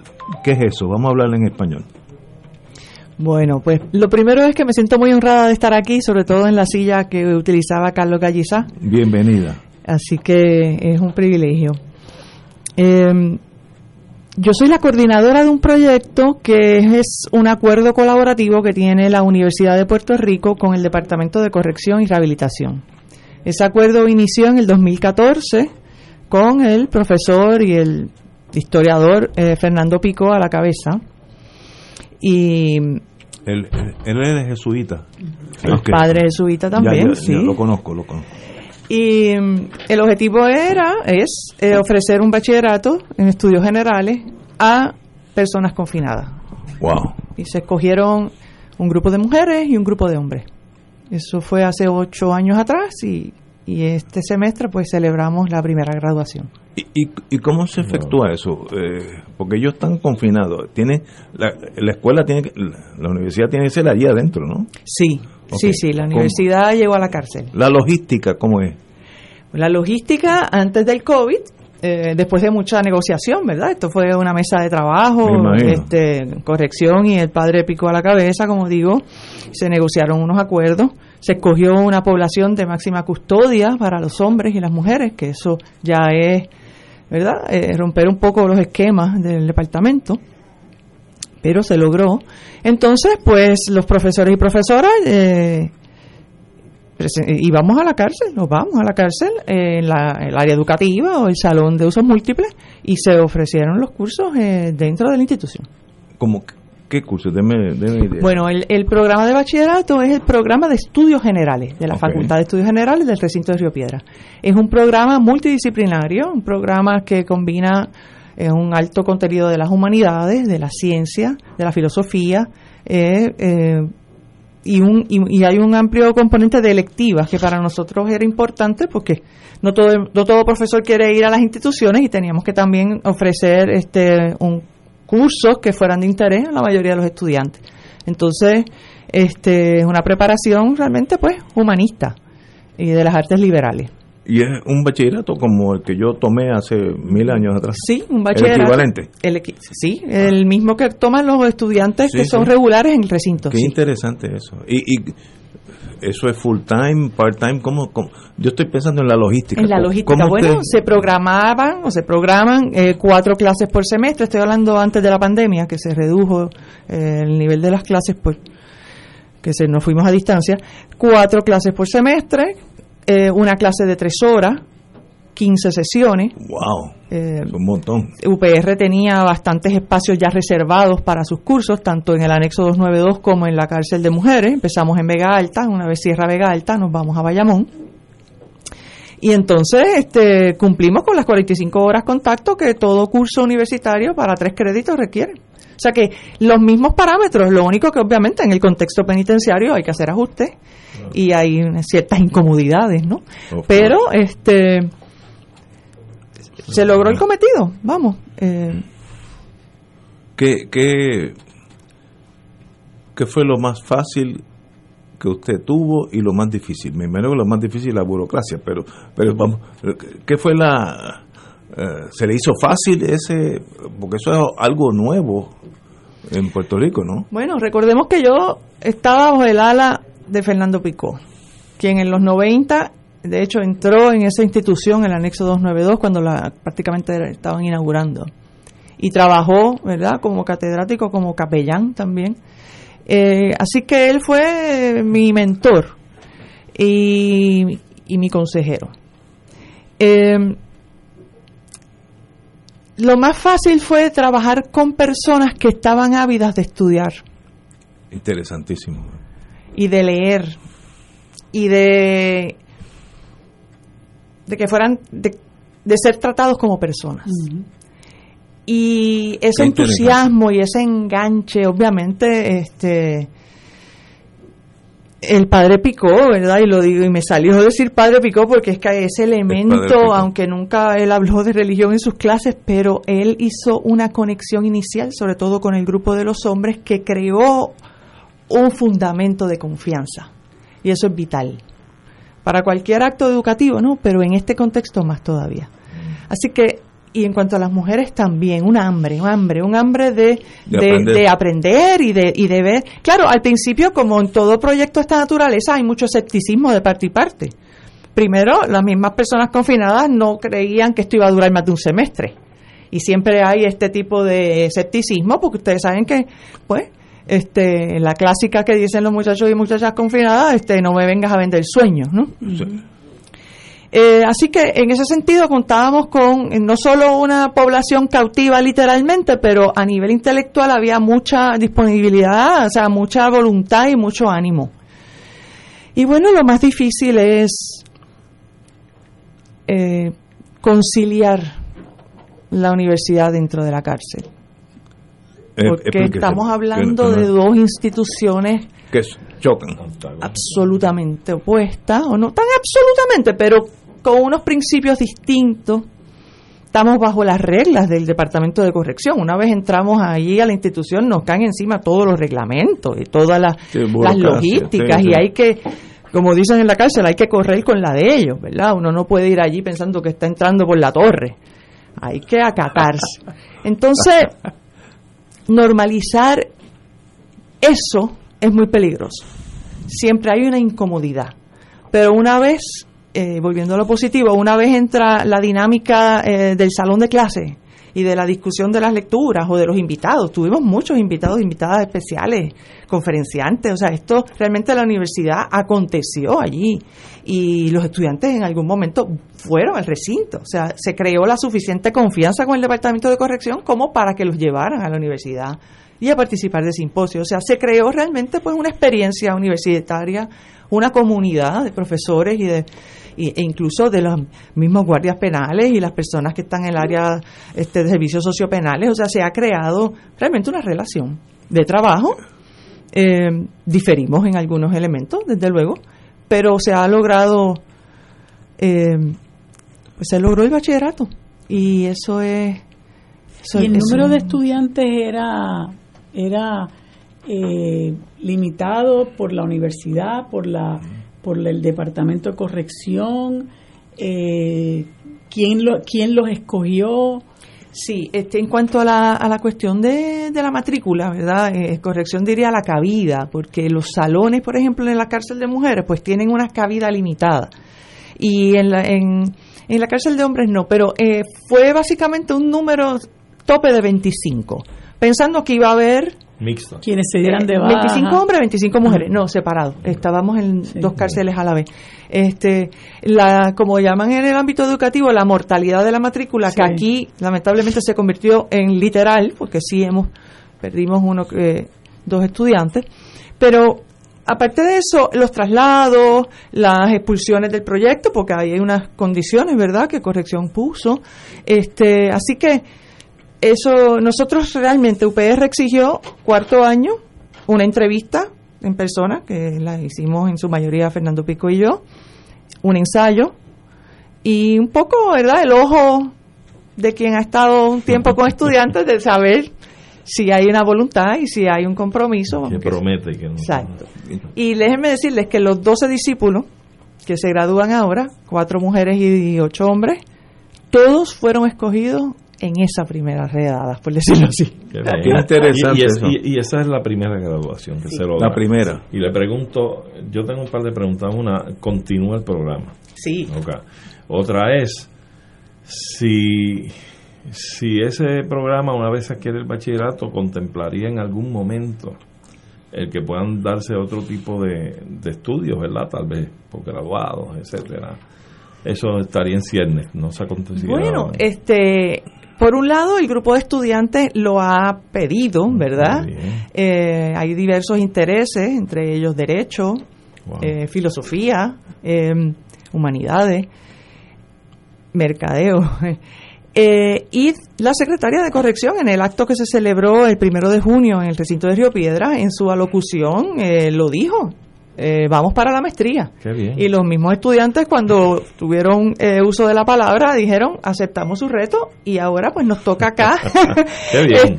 empezar esa logística y esa planificación, pero sí, no se descarta porque no queremos tampoco, si hay interés, no vamos a abandonar a este grupo. Claro. La otra pregunta que yo tenía que hacerle es la siguiente, porque creo que usted expresó que los escogidos habían sido de máxima seguridad. Y eso ya presupone que son personas con condenas perpetua de bastantes años, ¿verdad? Y entonces me pregunto yo la posibilidad de que se haya visto como un objetivo la posibilidad de este tipo de recurso brindarlo, este programa, a personas con unas condenas más bajas, de manera que pudiera engranarse la visión de uno preparar académicamente a unas personas que habrán de reinsertarse en la sociedad, ¿verdad? Y que ese proyecto pudiera a la misma vez tener un enganche como otro componente del proyecto que mirando ese objetivo de que puedan en la reinserción a la sociedad tener esa preparación académica, pudieran tener también unas ofertas de trabajo, ya sea gobierno, empresas privadas, etcétera, porque un tanto sería trabajar para romper y quebrar el estigma del excarcelario, ¿verdad? El expreso que se somete a tanto discrimen cuando entra a la sociedad, luego pues fue preso para darle trabajo, etcétera. Sí. Y no sé si ese enfoque lo han considerado, si pudiera darse en el futuro. Bueno, lo primero es que tengo que recordar aquí las palabras del profesor Picó en estas mesas de discusión, que él, ahora que lo pienso con los años, tuvo una visión atrevida, como él hubiese dicho. Él dijo, usted pretende, le decía Corrección, tener una persona 10, 15 años en una custodia máxima para luego bajarlo a una mediana y empezar a darle los servicios y los programas que usualmente es que así ocurre. Exacto. Eso es como pretender que usted tiene, esa fue la analogía que le usó, un carro estacionado en su casa 10, 12 años y pretende que prenda cuando lo va a usar. Y por otro lado, obviamente hay una visión, ¿verdad?, de la defensa de los derechos humanos y de que por el hecho de que la sentencia sea prolongada, que tal vez, debo decir algo, yo no puedo hacer el tipo de trabajo que hago y el que hacen mis colegas y mis compañeras si no tuviéramos la esperanza de que no va a ser perpetua esa condena, ¿no? Claro, que el sistema de alguna manera tiene que ceder, que de alguna manera este país tiene que revisitar, y me parece que programas como este ponen de manifiesto que personas que están condenadas de por vida por la ley penal tienen la capacidad de transformarse, de aprovechar una oportunidad, de ser útiles, no solo a nivel interno en lo que llama corrección, el clima institucional y de tener un impacto en la misma población penal. Claro. Muchos de nuestros estudiantes ahora mismo son los mediadores de conflictos en la cárcel, son los que escriben recursos a los tribunales, son los que abogan por los derechos de los demás, son los que escriben las cartas de amor. O sea, el manejo, la preparación académica, el manejo del lenguaje, el manejo del pensamiento crítico, impacta también a sus familias, a sus hijos. Ellos son entes de motivación para que los jóvenes estudien. Entiendo el planteamiento y definitivamente habría que expandir, ¿verdad? Yo creo que la educación debe ser la norma en las cárceles y no la excepción. Estamos hablando de un programa. Correcto. Debiera ser así. Debiera ser. Pero esta es una idea de esas que yo tengo de vez en cuando, que puede ser totalmente absurda, pero si yo fuera gobernador, yo dejaría saber a través de usted o de la prensa que aquel que se gradúa de universidad dentro de la prensa, dentro de la cárcel, tiene 20%, yo como gobernador, de reducción de sentencia, y es un aliciente a que estudien. Pero Ignacio va sea candidato en las próximas, que estoy seguro que la población penal va a votar por usted. Esa es tremenda idea. Pero no cambia de partido, por favor. No, y el problema es, si salgo electo pido un recuento. Pero no, que hay un aliciente, que si yo me gradúo, está el preso, que ya uno lleva todas las de la sociedad en contra. Y graduarse en universidad es un acto heroico, pues requiere que el gobernador recompense eso. Si tú tienes 10 años, pero ahora tienes 8 por el diploma. Se supone que se abone, ¿verdad? Por los estudios, pero en caso de los de máxima seguridad, las sentencias son tan altas que las bonificaciones. Para hacerla que sea algo positivo el yo sacrificarme y educarme, porque muchos muchachos, yo conozco mayormente los hombres, el problema es que nunca tuvieron una posibilidad en la vida, son analfabetos casi todos, y algunos son inteligentes, cuando tú bregas con ellos, tú te das cuenta que son igual de inteligentes que yo, pero no tuvieron la oportunidad, entonces están allí, pero es un aliciente. Tú te gradúas en universidad, en la cárcel tienes 20% así across the board. Al menos que la Junta de Libertad bajo palabra pueda adquirir jurisdicción y que examine el expediente, no quiere decir que garantice que lo vayan a encarcelar, pero por lo menos que le dé una oportunidad de inmediatamente tienes jurisdicción. Oye, es una buena idea. Tan sencillo incluso que estas penas que son de tantos años casi siempre conllevan penas consecutivas y no concurrentes. La posibilidad de que tú puedas eliminar lo consecutivo y decir, pues de ahora en adelante son concurrentes. Usted se graduó tiene además una bonificación y esto y lo otro. Eso es. Se requiere mucha legislación porque, mira, muchas de estas personas están condenadas por ley de armas. Yo no he visto ley más draconiana que esa ley de armas de Puerto Rico. Porque aquí la visión es, vamos a aumentar las penas, y así es que se aborda la criminalidad en el país.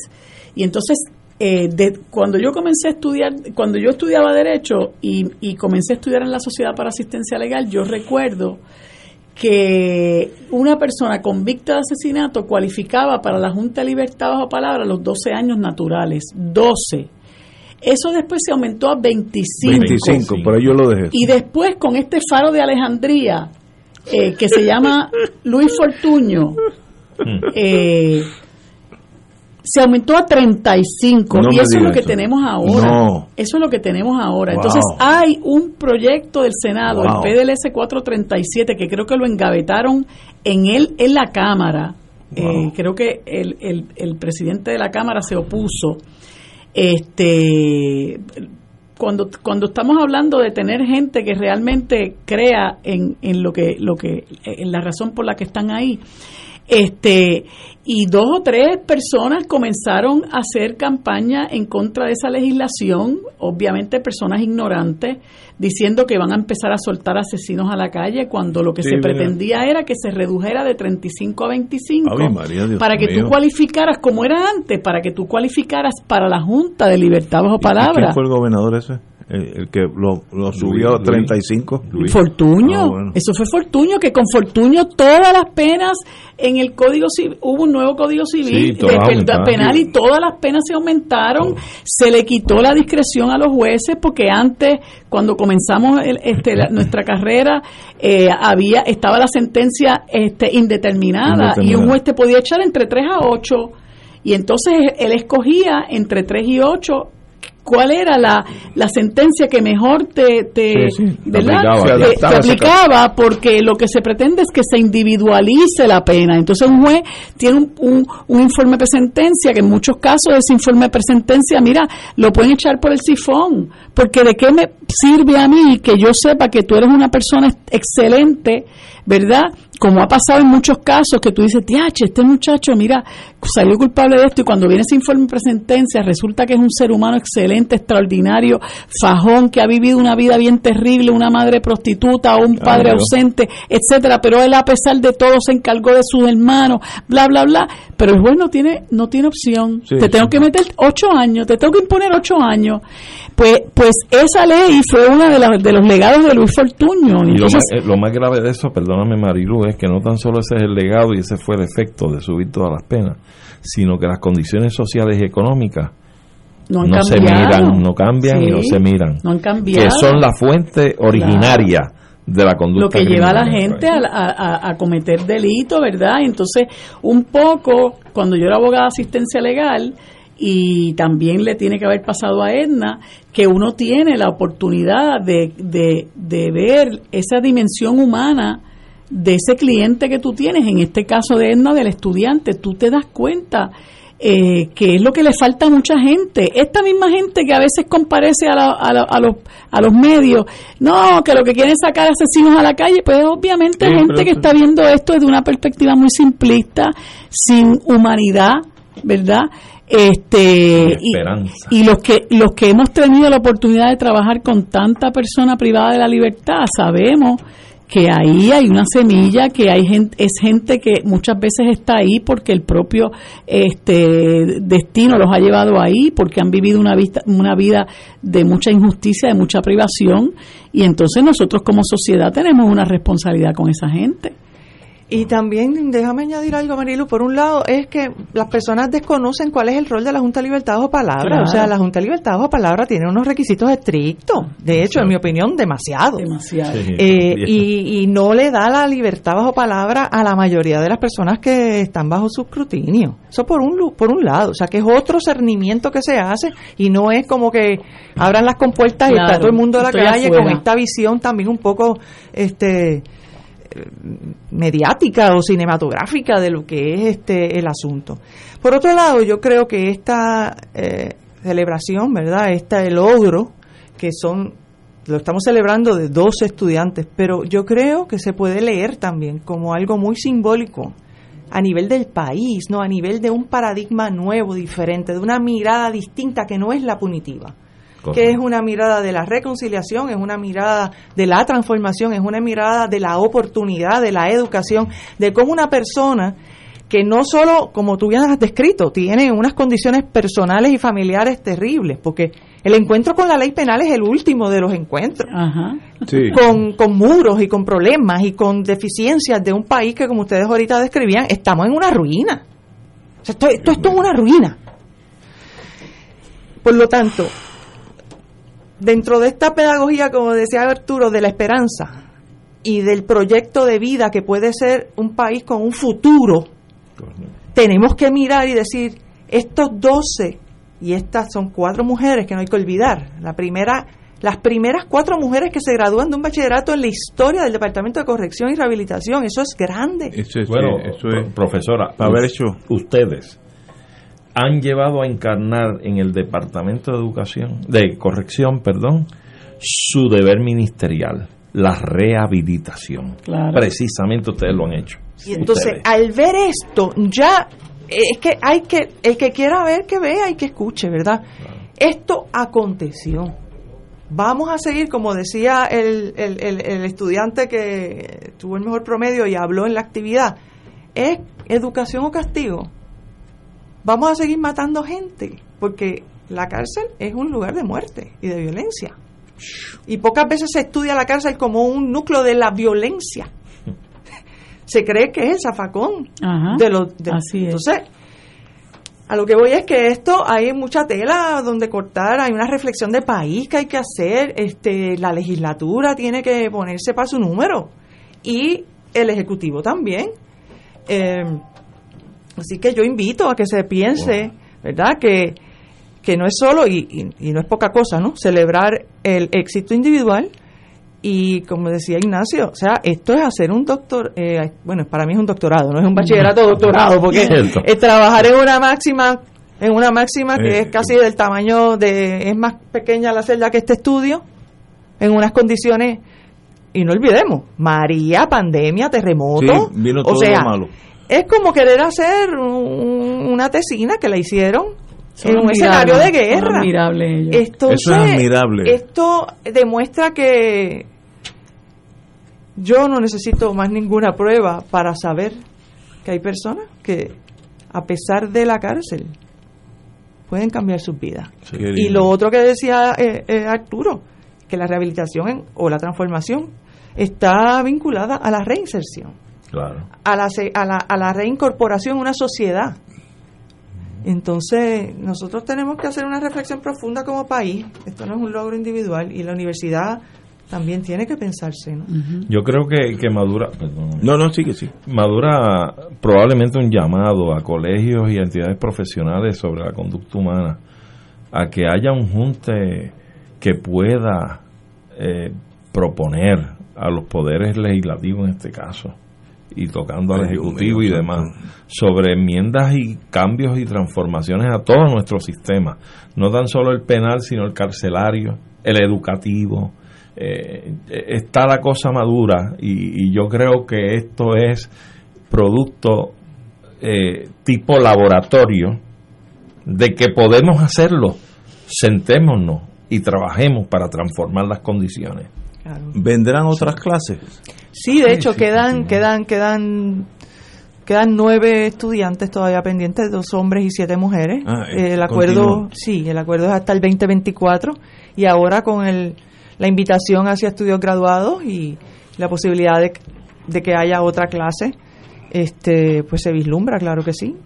Sí. Esta es de las mejores noticias que yo he oído, es más, hace muchos años, porque es algo de esperanza. No, así ustedes, que son un grupito, un puñado de personas, están haciendo algo que puede significar un comienzo de esperanza en el pueblo pobre, porque enseñarle a los que llegan a la escuela en Mercedes-Benz, eso es bien fácil. Esos que están con nada, sin esperanza, es mucho más retante, mucho más triunfo. Así que yo la felicito, pero yo cuando leí la noticia me dije, esta es una noticia que hay que hacerla pública. Qué bonito que hay gente así. ¿Y habría la posibilidad de que se extienda a otras instituciones carcelarias, considerando, verdad, que la IUP tiene recintos en otros pueblos? Pienso en Las Cucharas, en Ponce. En cada recinto de la UPR hay una cárcel cerca. Ajá. UPR, Ponce, Arecibo, Mayagüez. Sí, Guayama. Sí. Digo, UPR no está en Guayama, pero bueno. Ajá. Yo pienso que este es el momento que ya podemos, o sea, cuajó algo, ¿no? Se consolidó un esfuerzo, dio resultado, un fruto, y yo creo que ya estamos en un nivel de madurez y de saberes y experiencias que podemos replicar en otros recintos. Obviamente requiere, ¿verdad?, que cada recinto identifique, ¿no? ¿Verdad? No todos los docentes tienen, la voluntad de enseñar en las cárceles. No todo docente tiene el perfil para esta población, hay que hablar claro también. Pero yo pienso que... ¿Y esos docentes se voluntarizan? Inicialmente con el padre Picó, sí, fue voluntario. No podíamos ya negarnos a ese llamado, como él decía, donde el país padece, estamos invitados a servir. Y luego, entre propuestas aquí, propuestas allá, y en la actualidad debo reconocer, ¿verdad?, el Departamento de Corrección es quien paga los contratos de por servicios profesionales a los profesores, ¿no?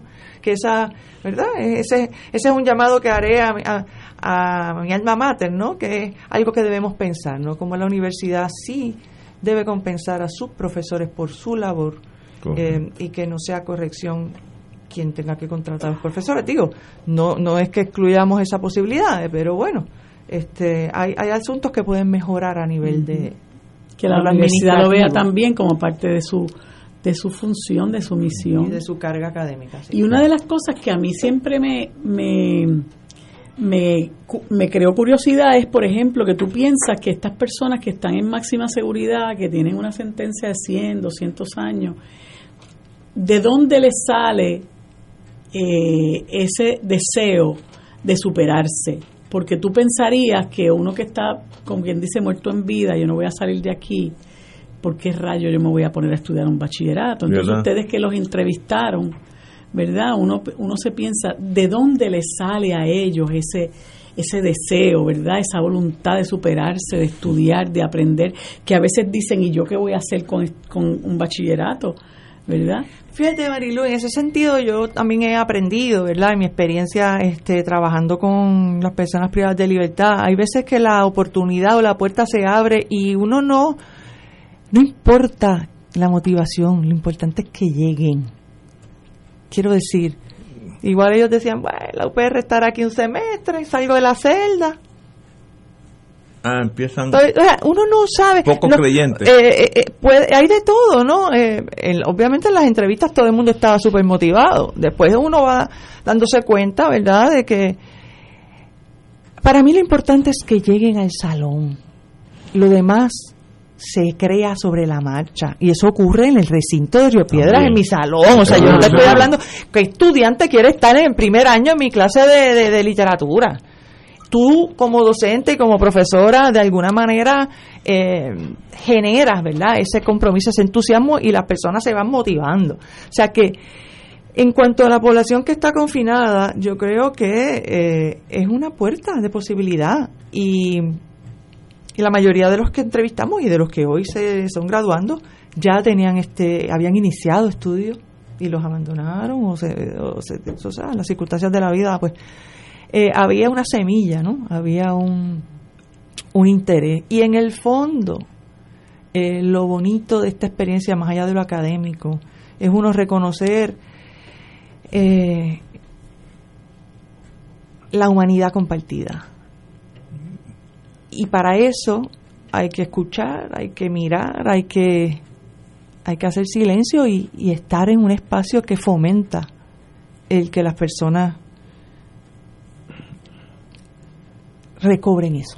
O sea, yo no puedo olvidar nunca esas entrevistas iniciales de personas que por lo visto llevaban mucho tiempo sin salir de esa celda. Cómo fue que llegaron al salón de entrevistas, muy pequeño también, casi con los ojos cerrados porque les molestaba la luz. Uh-huh. Wow. Era como salir de la caverna, literalmente. 23 horas encerrado. Sí. Fue un proceso de una evolución en muchos ámbitos. Y yo decía el otro día que estábamos hablando de las tesinas, de los temas que se trabajaron en las investigaciones académicas que se hicieron. En el 2014, una de las mujeres que estaba en mi curso de redacción había dado a luz en la cárcel. Y a los 2 días le quitaron a su bebé y fue un trauma profundo que en ese momento, en el 2014, en la clase había que redactar algo personal. Ella no podía apalabrar esa experiencia.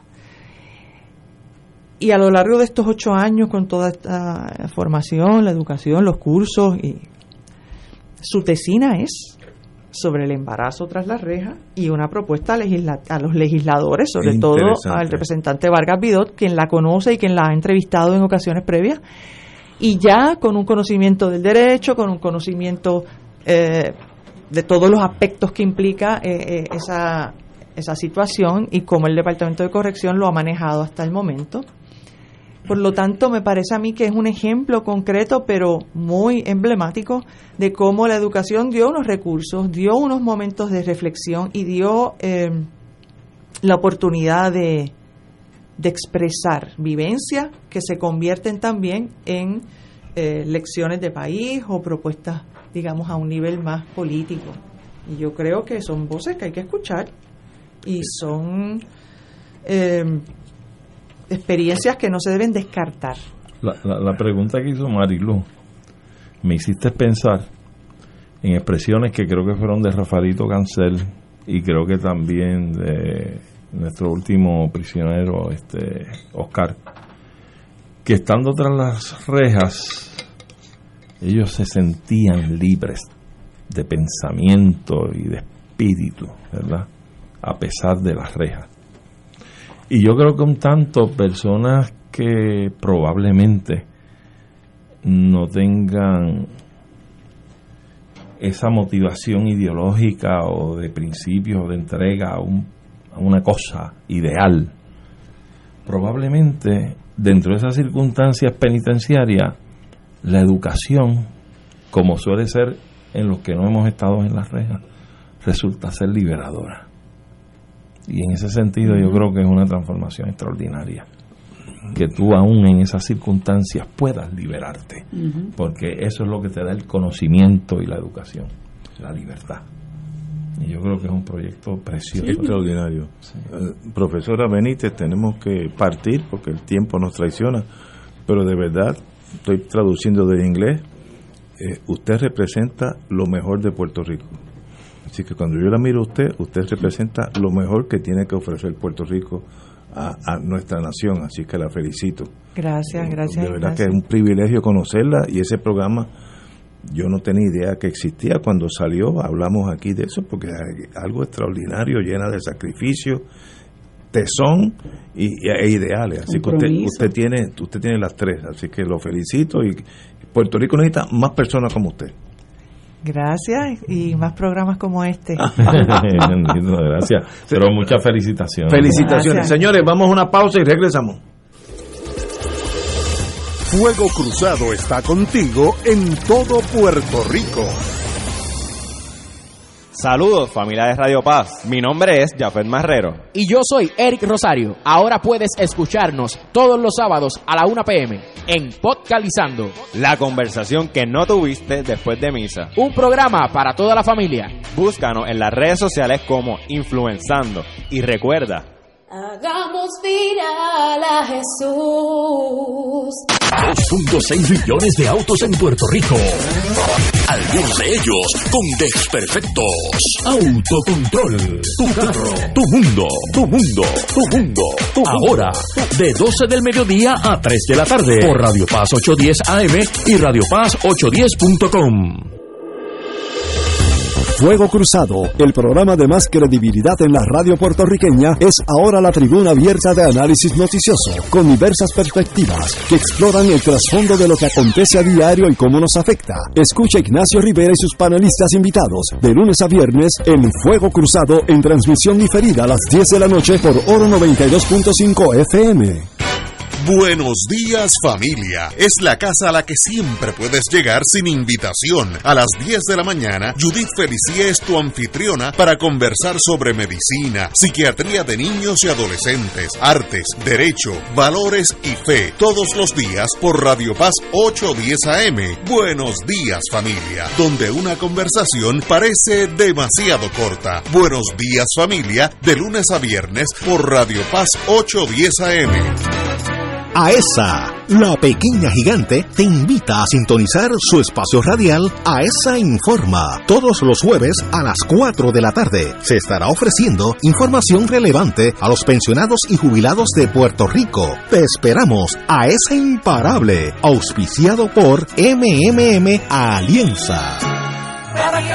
Te invitamos todos los domingos a la 1 de la tarde por Radio Paz 810 AM y los sábados a las 7 de la mañana por Oro 92.5, Cuidando la Creación, con la hermana Lisi y sus colaboradores, entrevista, mensajes educativos y dándole voz a grupos que ayudan a cuidar la creación en el mundo. Recuerda, por Radio Paz 810 AM, 1 de la tarde, domingo, sábado por Oro 92.5 FM a las 7 de la mañana.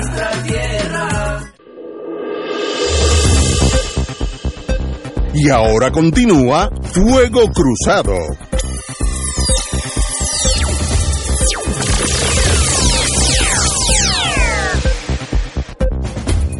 Antes que todo, una noticia bonita.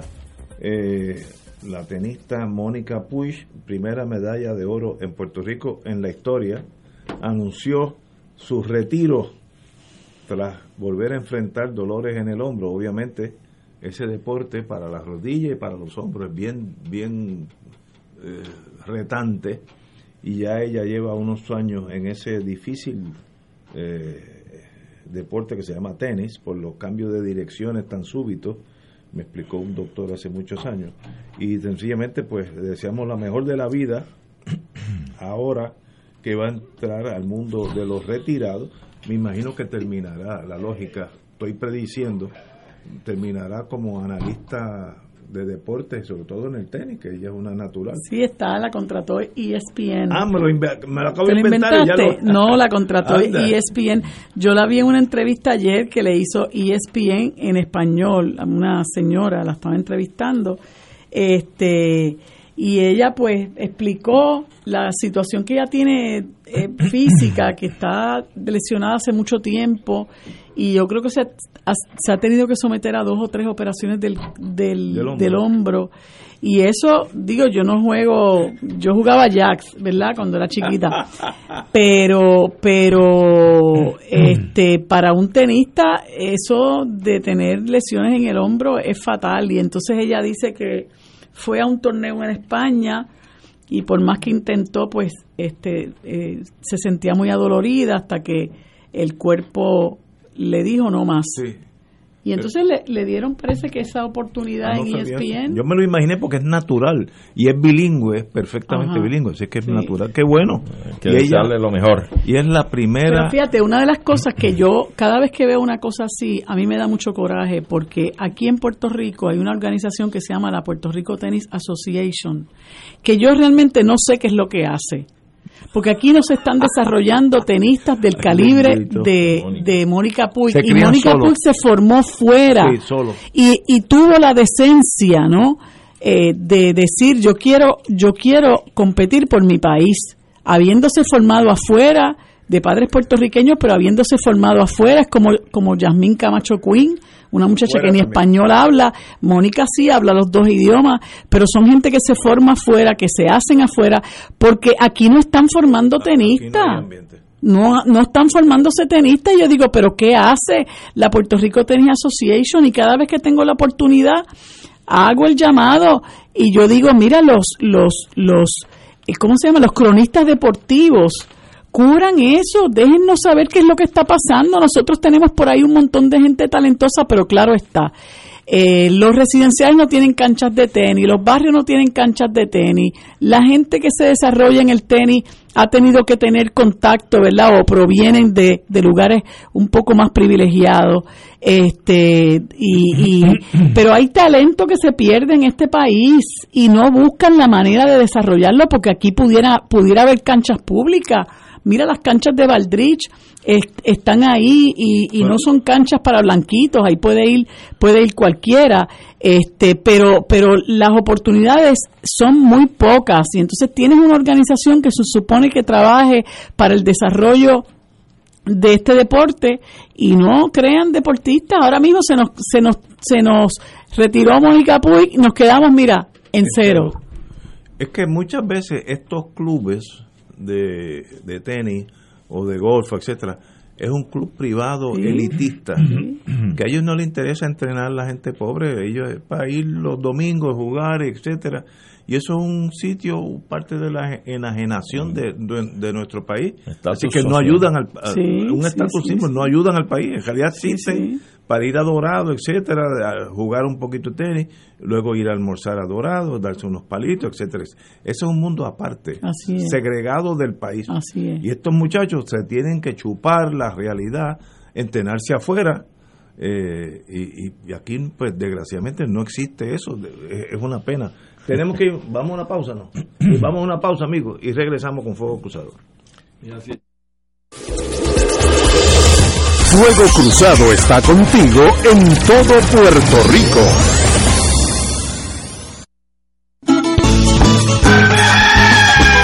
Despierta con la gracia de Dios iluminando el sendero y responde al llamado de congregarnos en su nombre cuando el sol despunta en el Santuario Nacional de Nuestra Señora Madre de la Divina Providencia. Tempranito en la mañana, el sábado 2 de julio. 5:30 de la madrugada, para otra misa de madrugadores, la celebración eucarística que se ha convertido en tradición y fuente de bendiciones para la familia católica. Por motivo de la pandemia, se practicará el distanciamiento físico recomendado y el uso obligatorio de mascarillas. Se llevarán a cabo confesiones previo a la Santa Misa. Participa en este encuentro mensual y comienza el fin de semana en paz y renovado, asistiendo o escuchando la transmisión en directo. Misa de madrugadores por Radio Paz 810 AM o Radio Paz 810.com y Oro 92.5 o Radio Oro FM.com. Info santuario de la providencia.org 787-646-9448. Radio Paz te ofrece el mejor motivo para levantarte temprano y disfrutar el comienzo de un nuevo día de lunes a viernes con Enrique Liboy y Radio Paz en la mañana.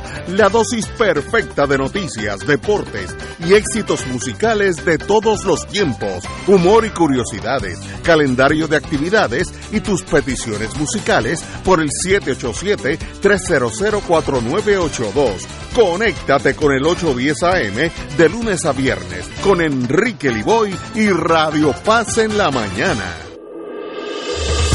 Fuego Cruzado, el programa de más credibilidad en la radio puertorriqueña, es ahora la tribuna abierta de análisis noticioso, con diversas perspectivas que exploran el trasfondo de lo que acontece a diario y cómo nos afecta. Escucha Ignacio Rivera y sus panelistas invitados, de lunes a viernes, en Fuego Cruzado, en transmisión diferida a las 10 de la noche por Oro 92.5 FM. Todos los jueves, Radio Paz y la Administración del Seguro Social te ofrecen un espacio informativo para orientarte y aclarar todas tus dudas sobre los derechos, requisitos y obligaciones para poder disfrutar de sus beneficios. Plantea tus preguntas por el 787-349-82 y conoce antes que nadie los detalles concernientes a cambios y nuevas regulaciones, escuchando todo sobre Seguro Social con Víctor Rodríguez, los jueves a las 11 de la mañana por Radio Paz 810 AM.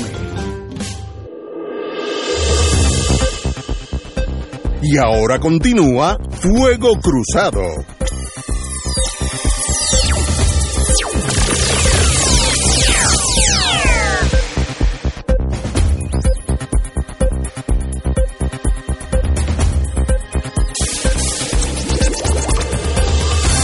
Amigos y amigas, la compañera ha recibido un mensaje que hay que tirarlo al público. Compañera. Mira, te voy a decir lo que me escribe una extenista, a quien yo admiro mucho, pero no voy a decir su nombre porque no estoy autorizada.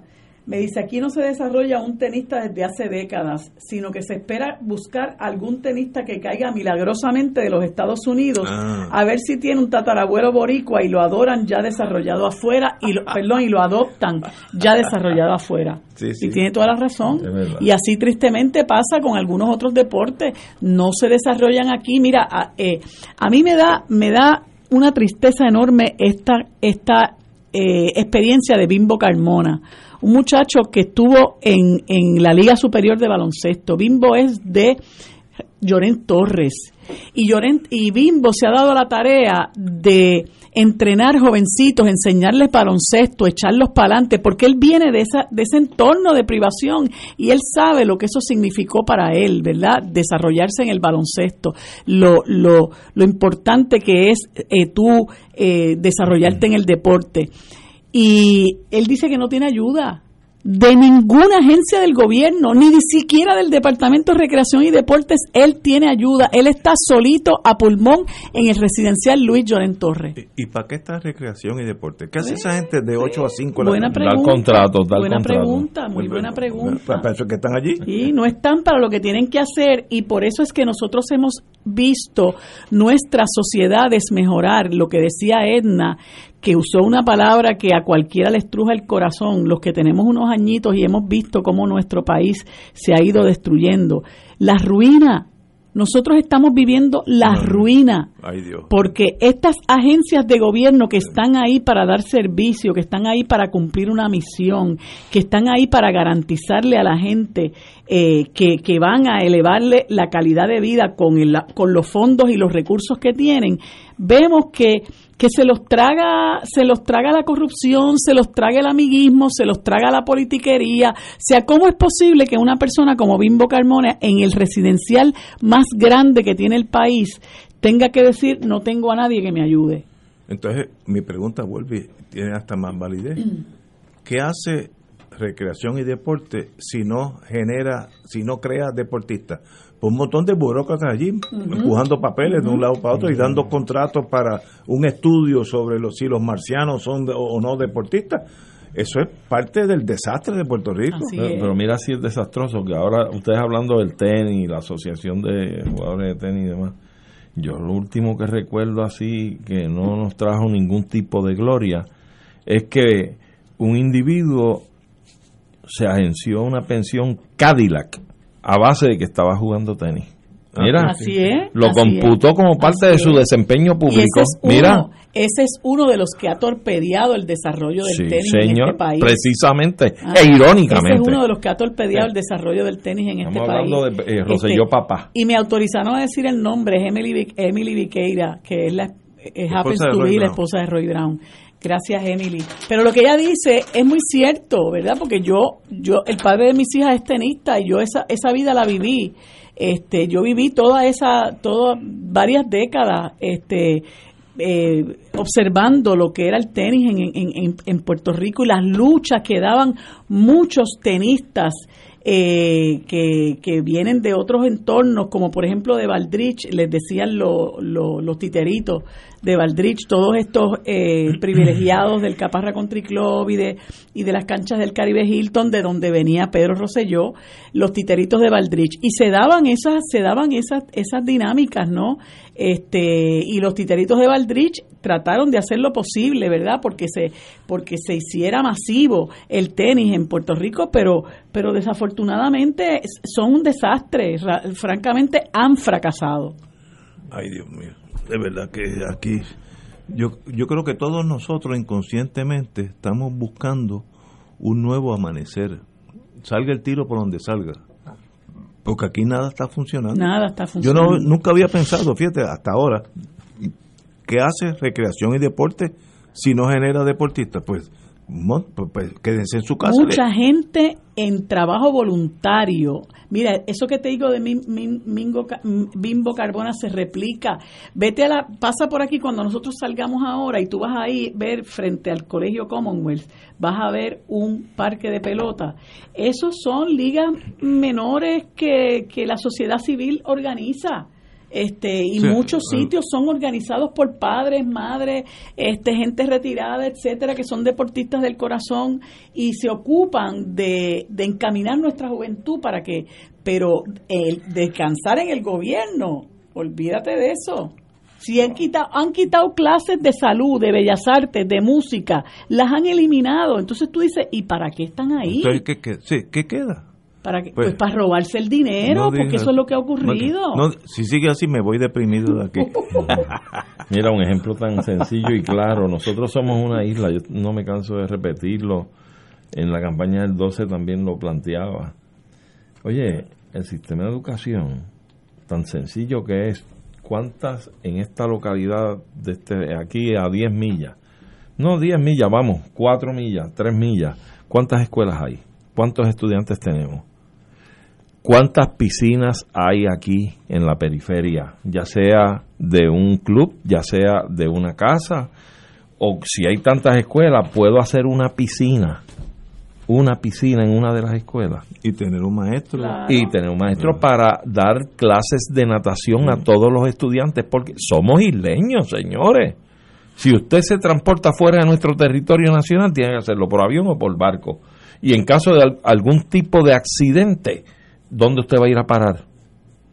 Al agua. Dios santo. Al agua. Pues entonces lo menos que tiene que tener de requisito, lo mínimo, es saber nadar. Y entonces tanto dinero que se bota, volvemos al embudo de corrección.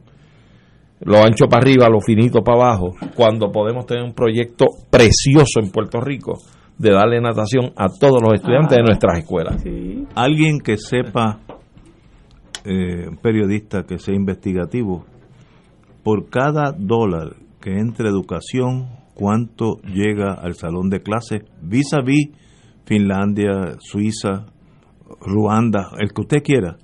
Yo estoy seguro que nosotros somos uno de los peores. Porque aquí está el burócrata en educación y esos contratos de no sé. Que si pintar escuelas. Dinero que como se bota, Ignacio. Eso es. Mira, billones de dólares. De Dios. Oye, tan sencillo. Los contratos para pintar y arreglar escuelas a corporaciones de donantes de los partidos y ahijados de los partidos políticos. Oiga, cójase a gente como CREA, a presos de mínima, y póngalos a pintar y arreglar seguro, las escuelas. Seguro. Y usted CREA le da una aportación para que siga reeducando y trabajando con el detox de los adictos a drogas. O sea, aquí tenemos 1000 avenidas para buscar alternativas que no sea el tumbe de los contratos y que siga esto como está. Señores, tenemos que irnos, así que será hasta mañana miércoles con los Héctores, como yo le llamo. Hasta mañana.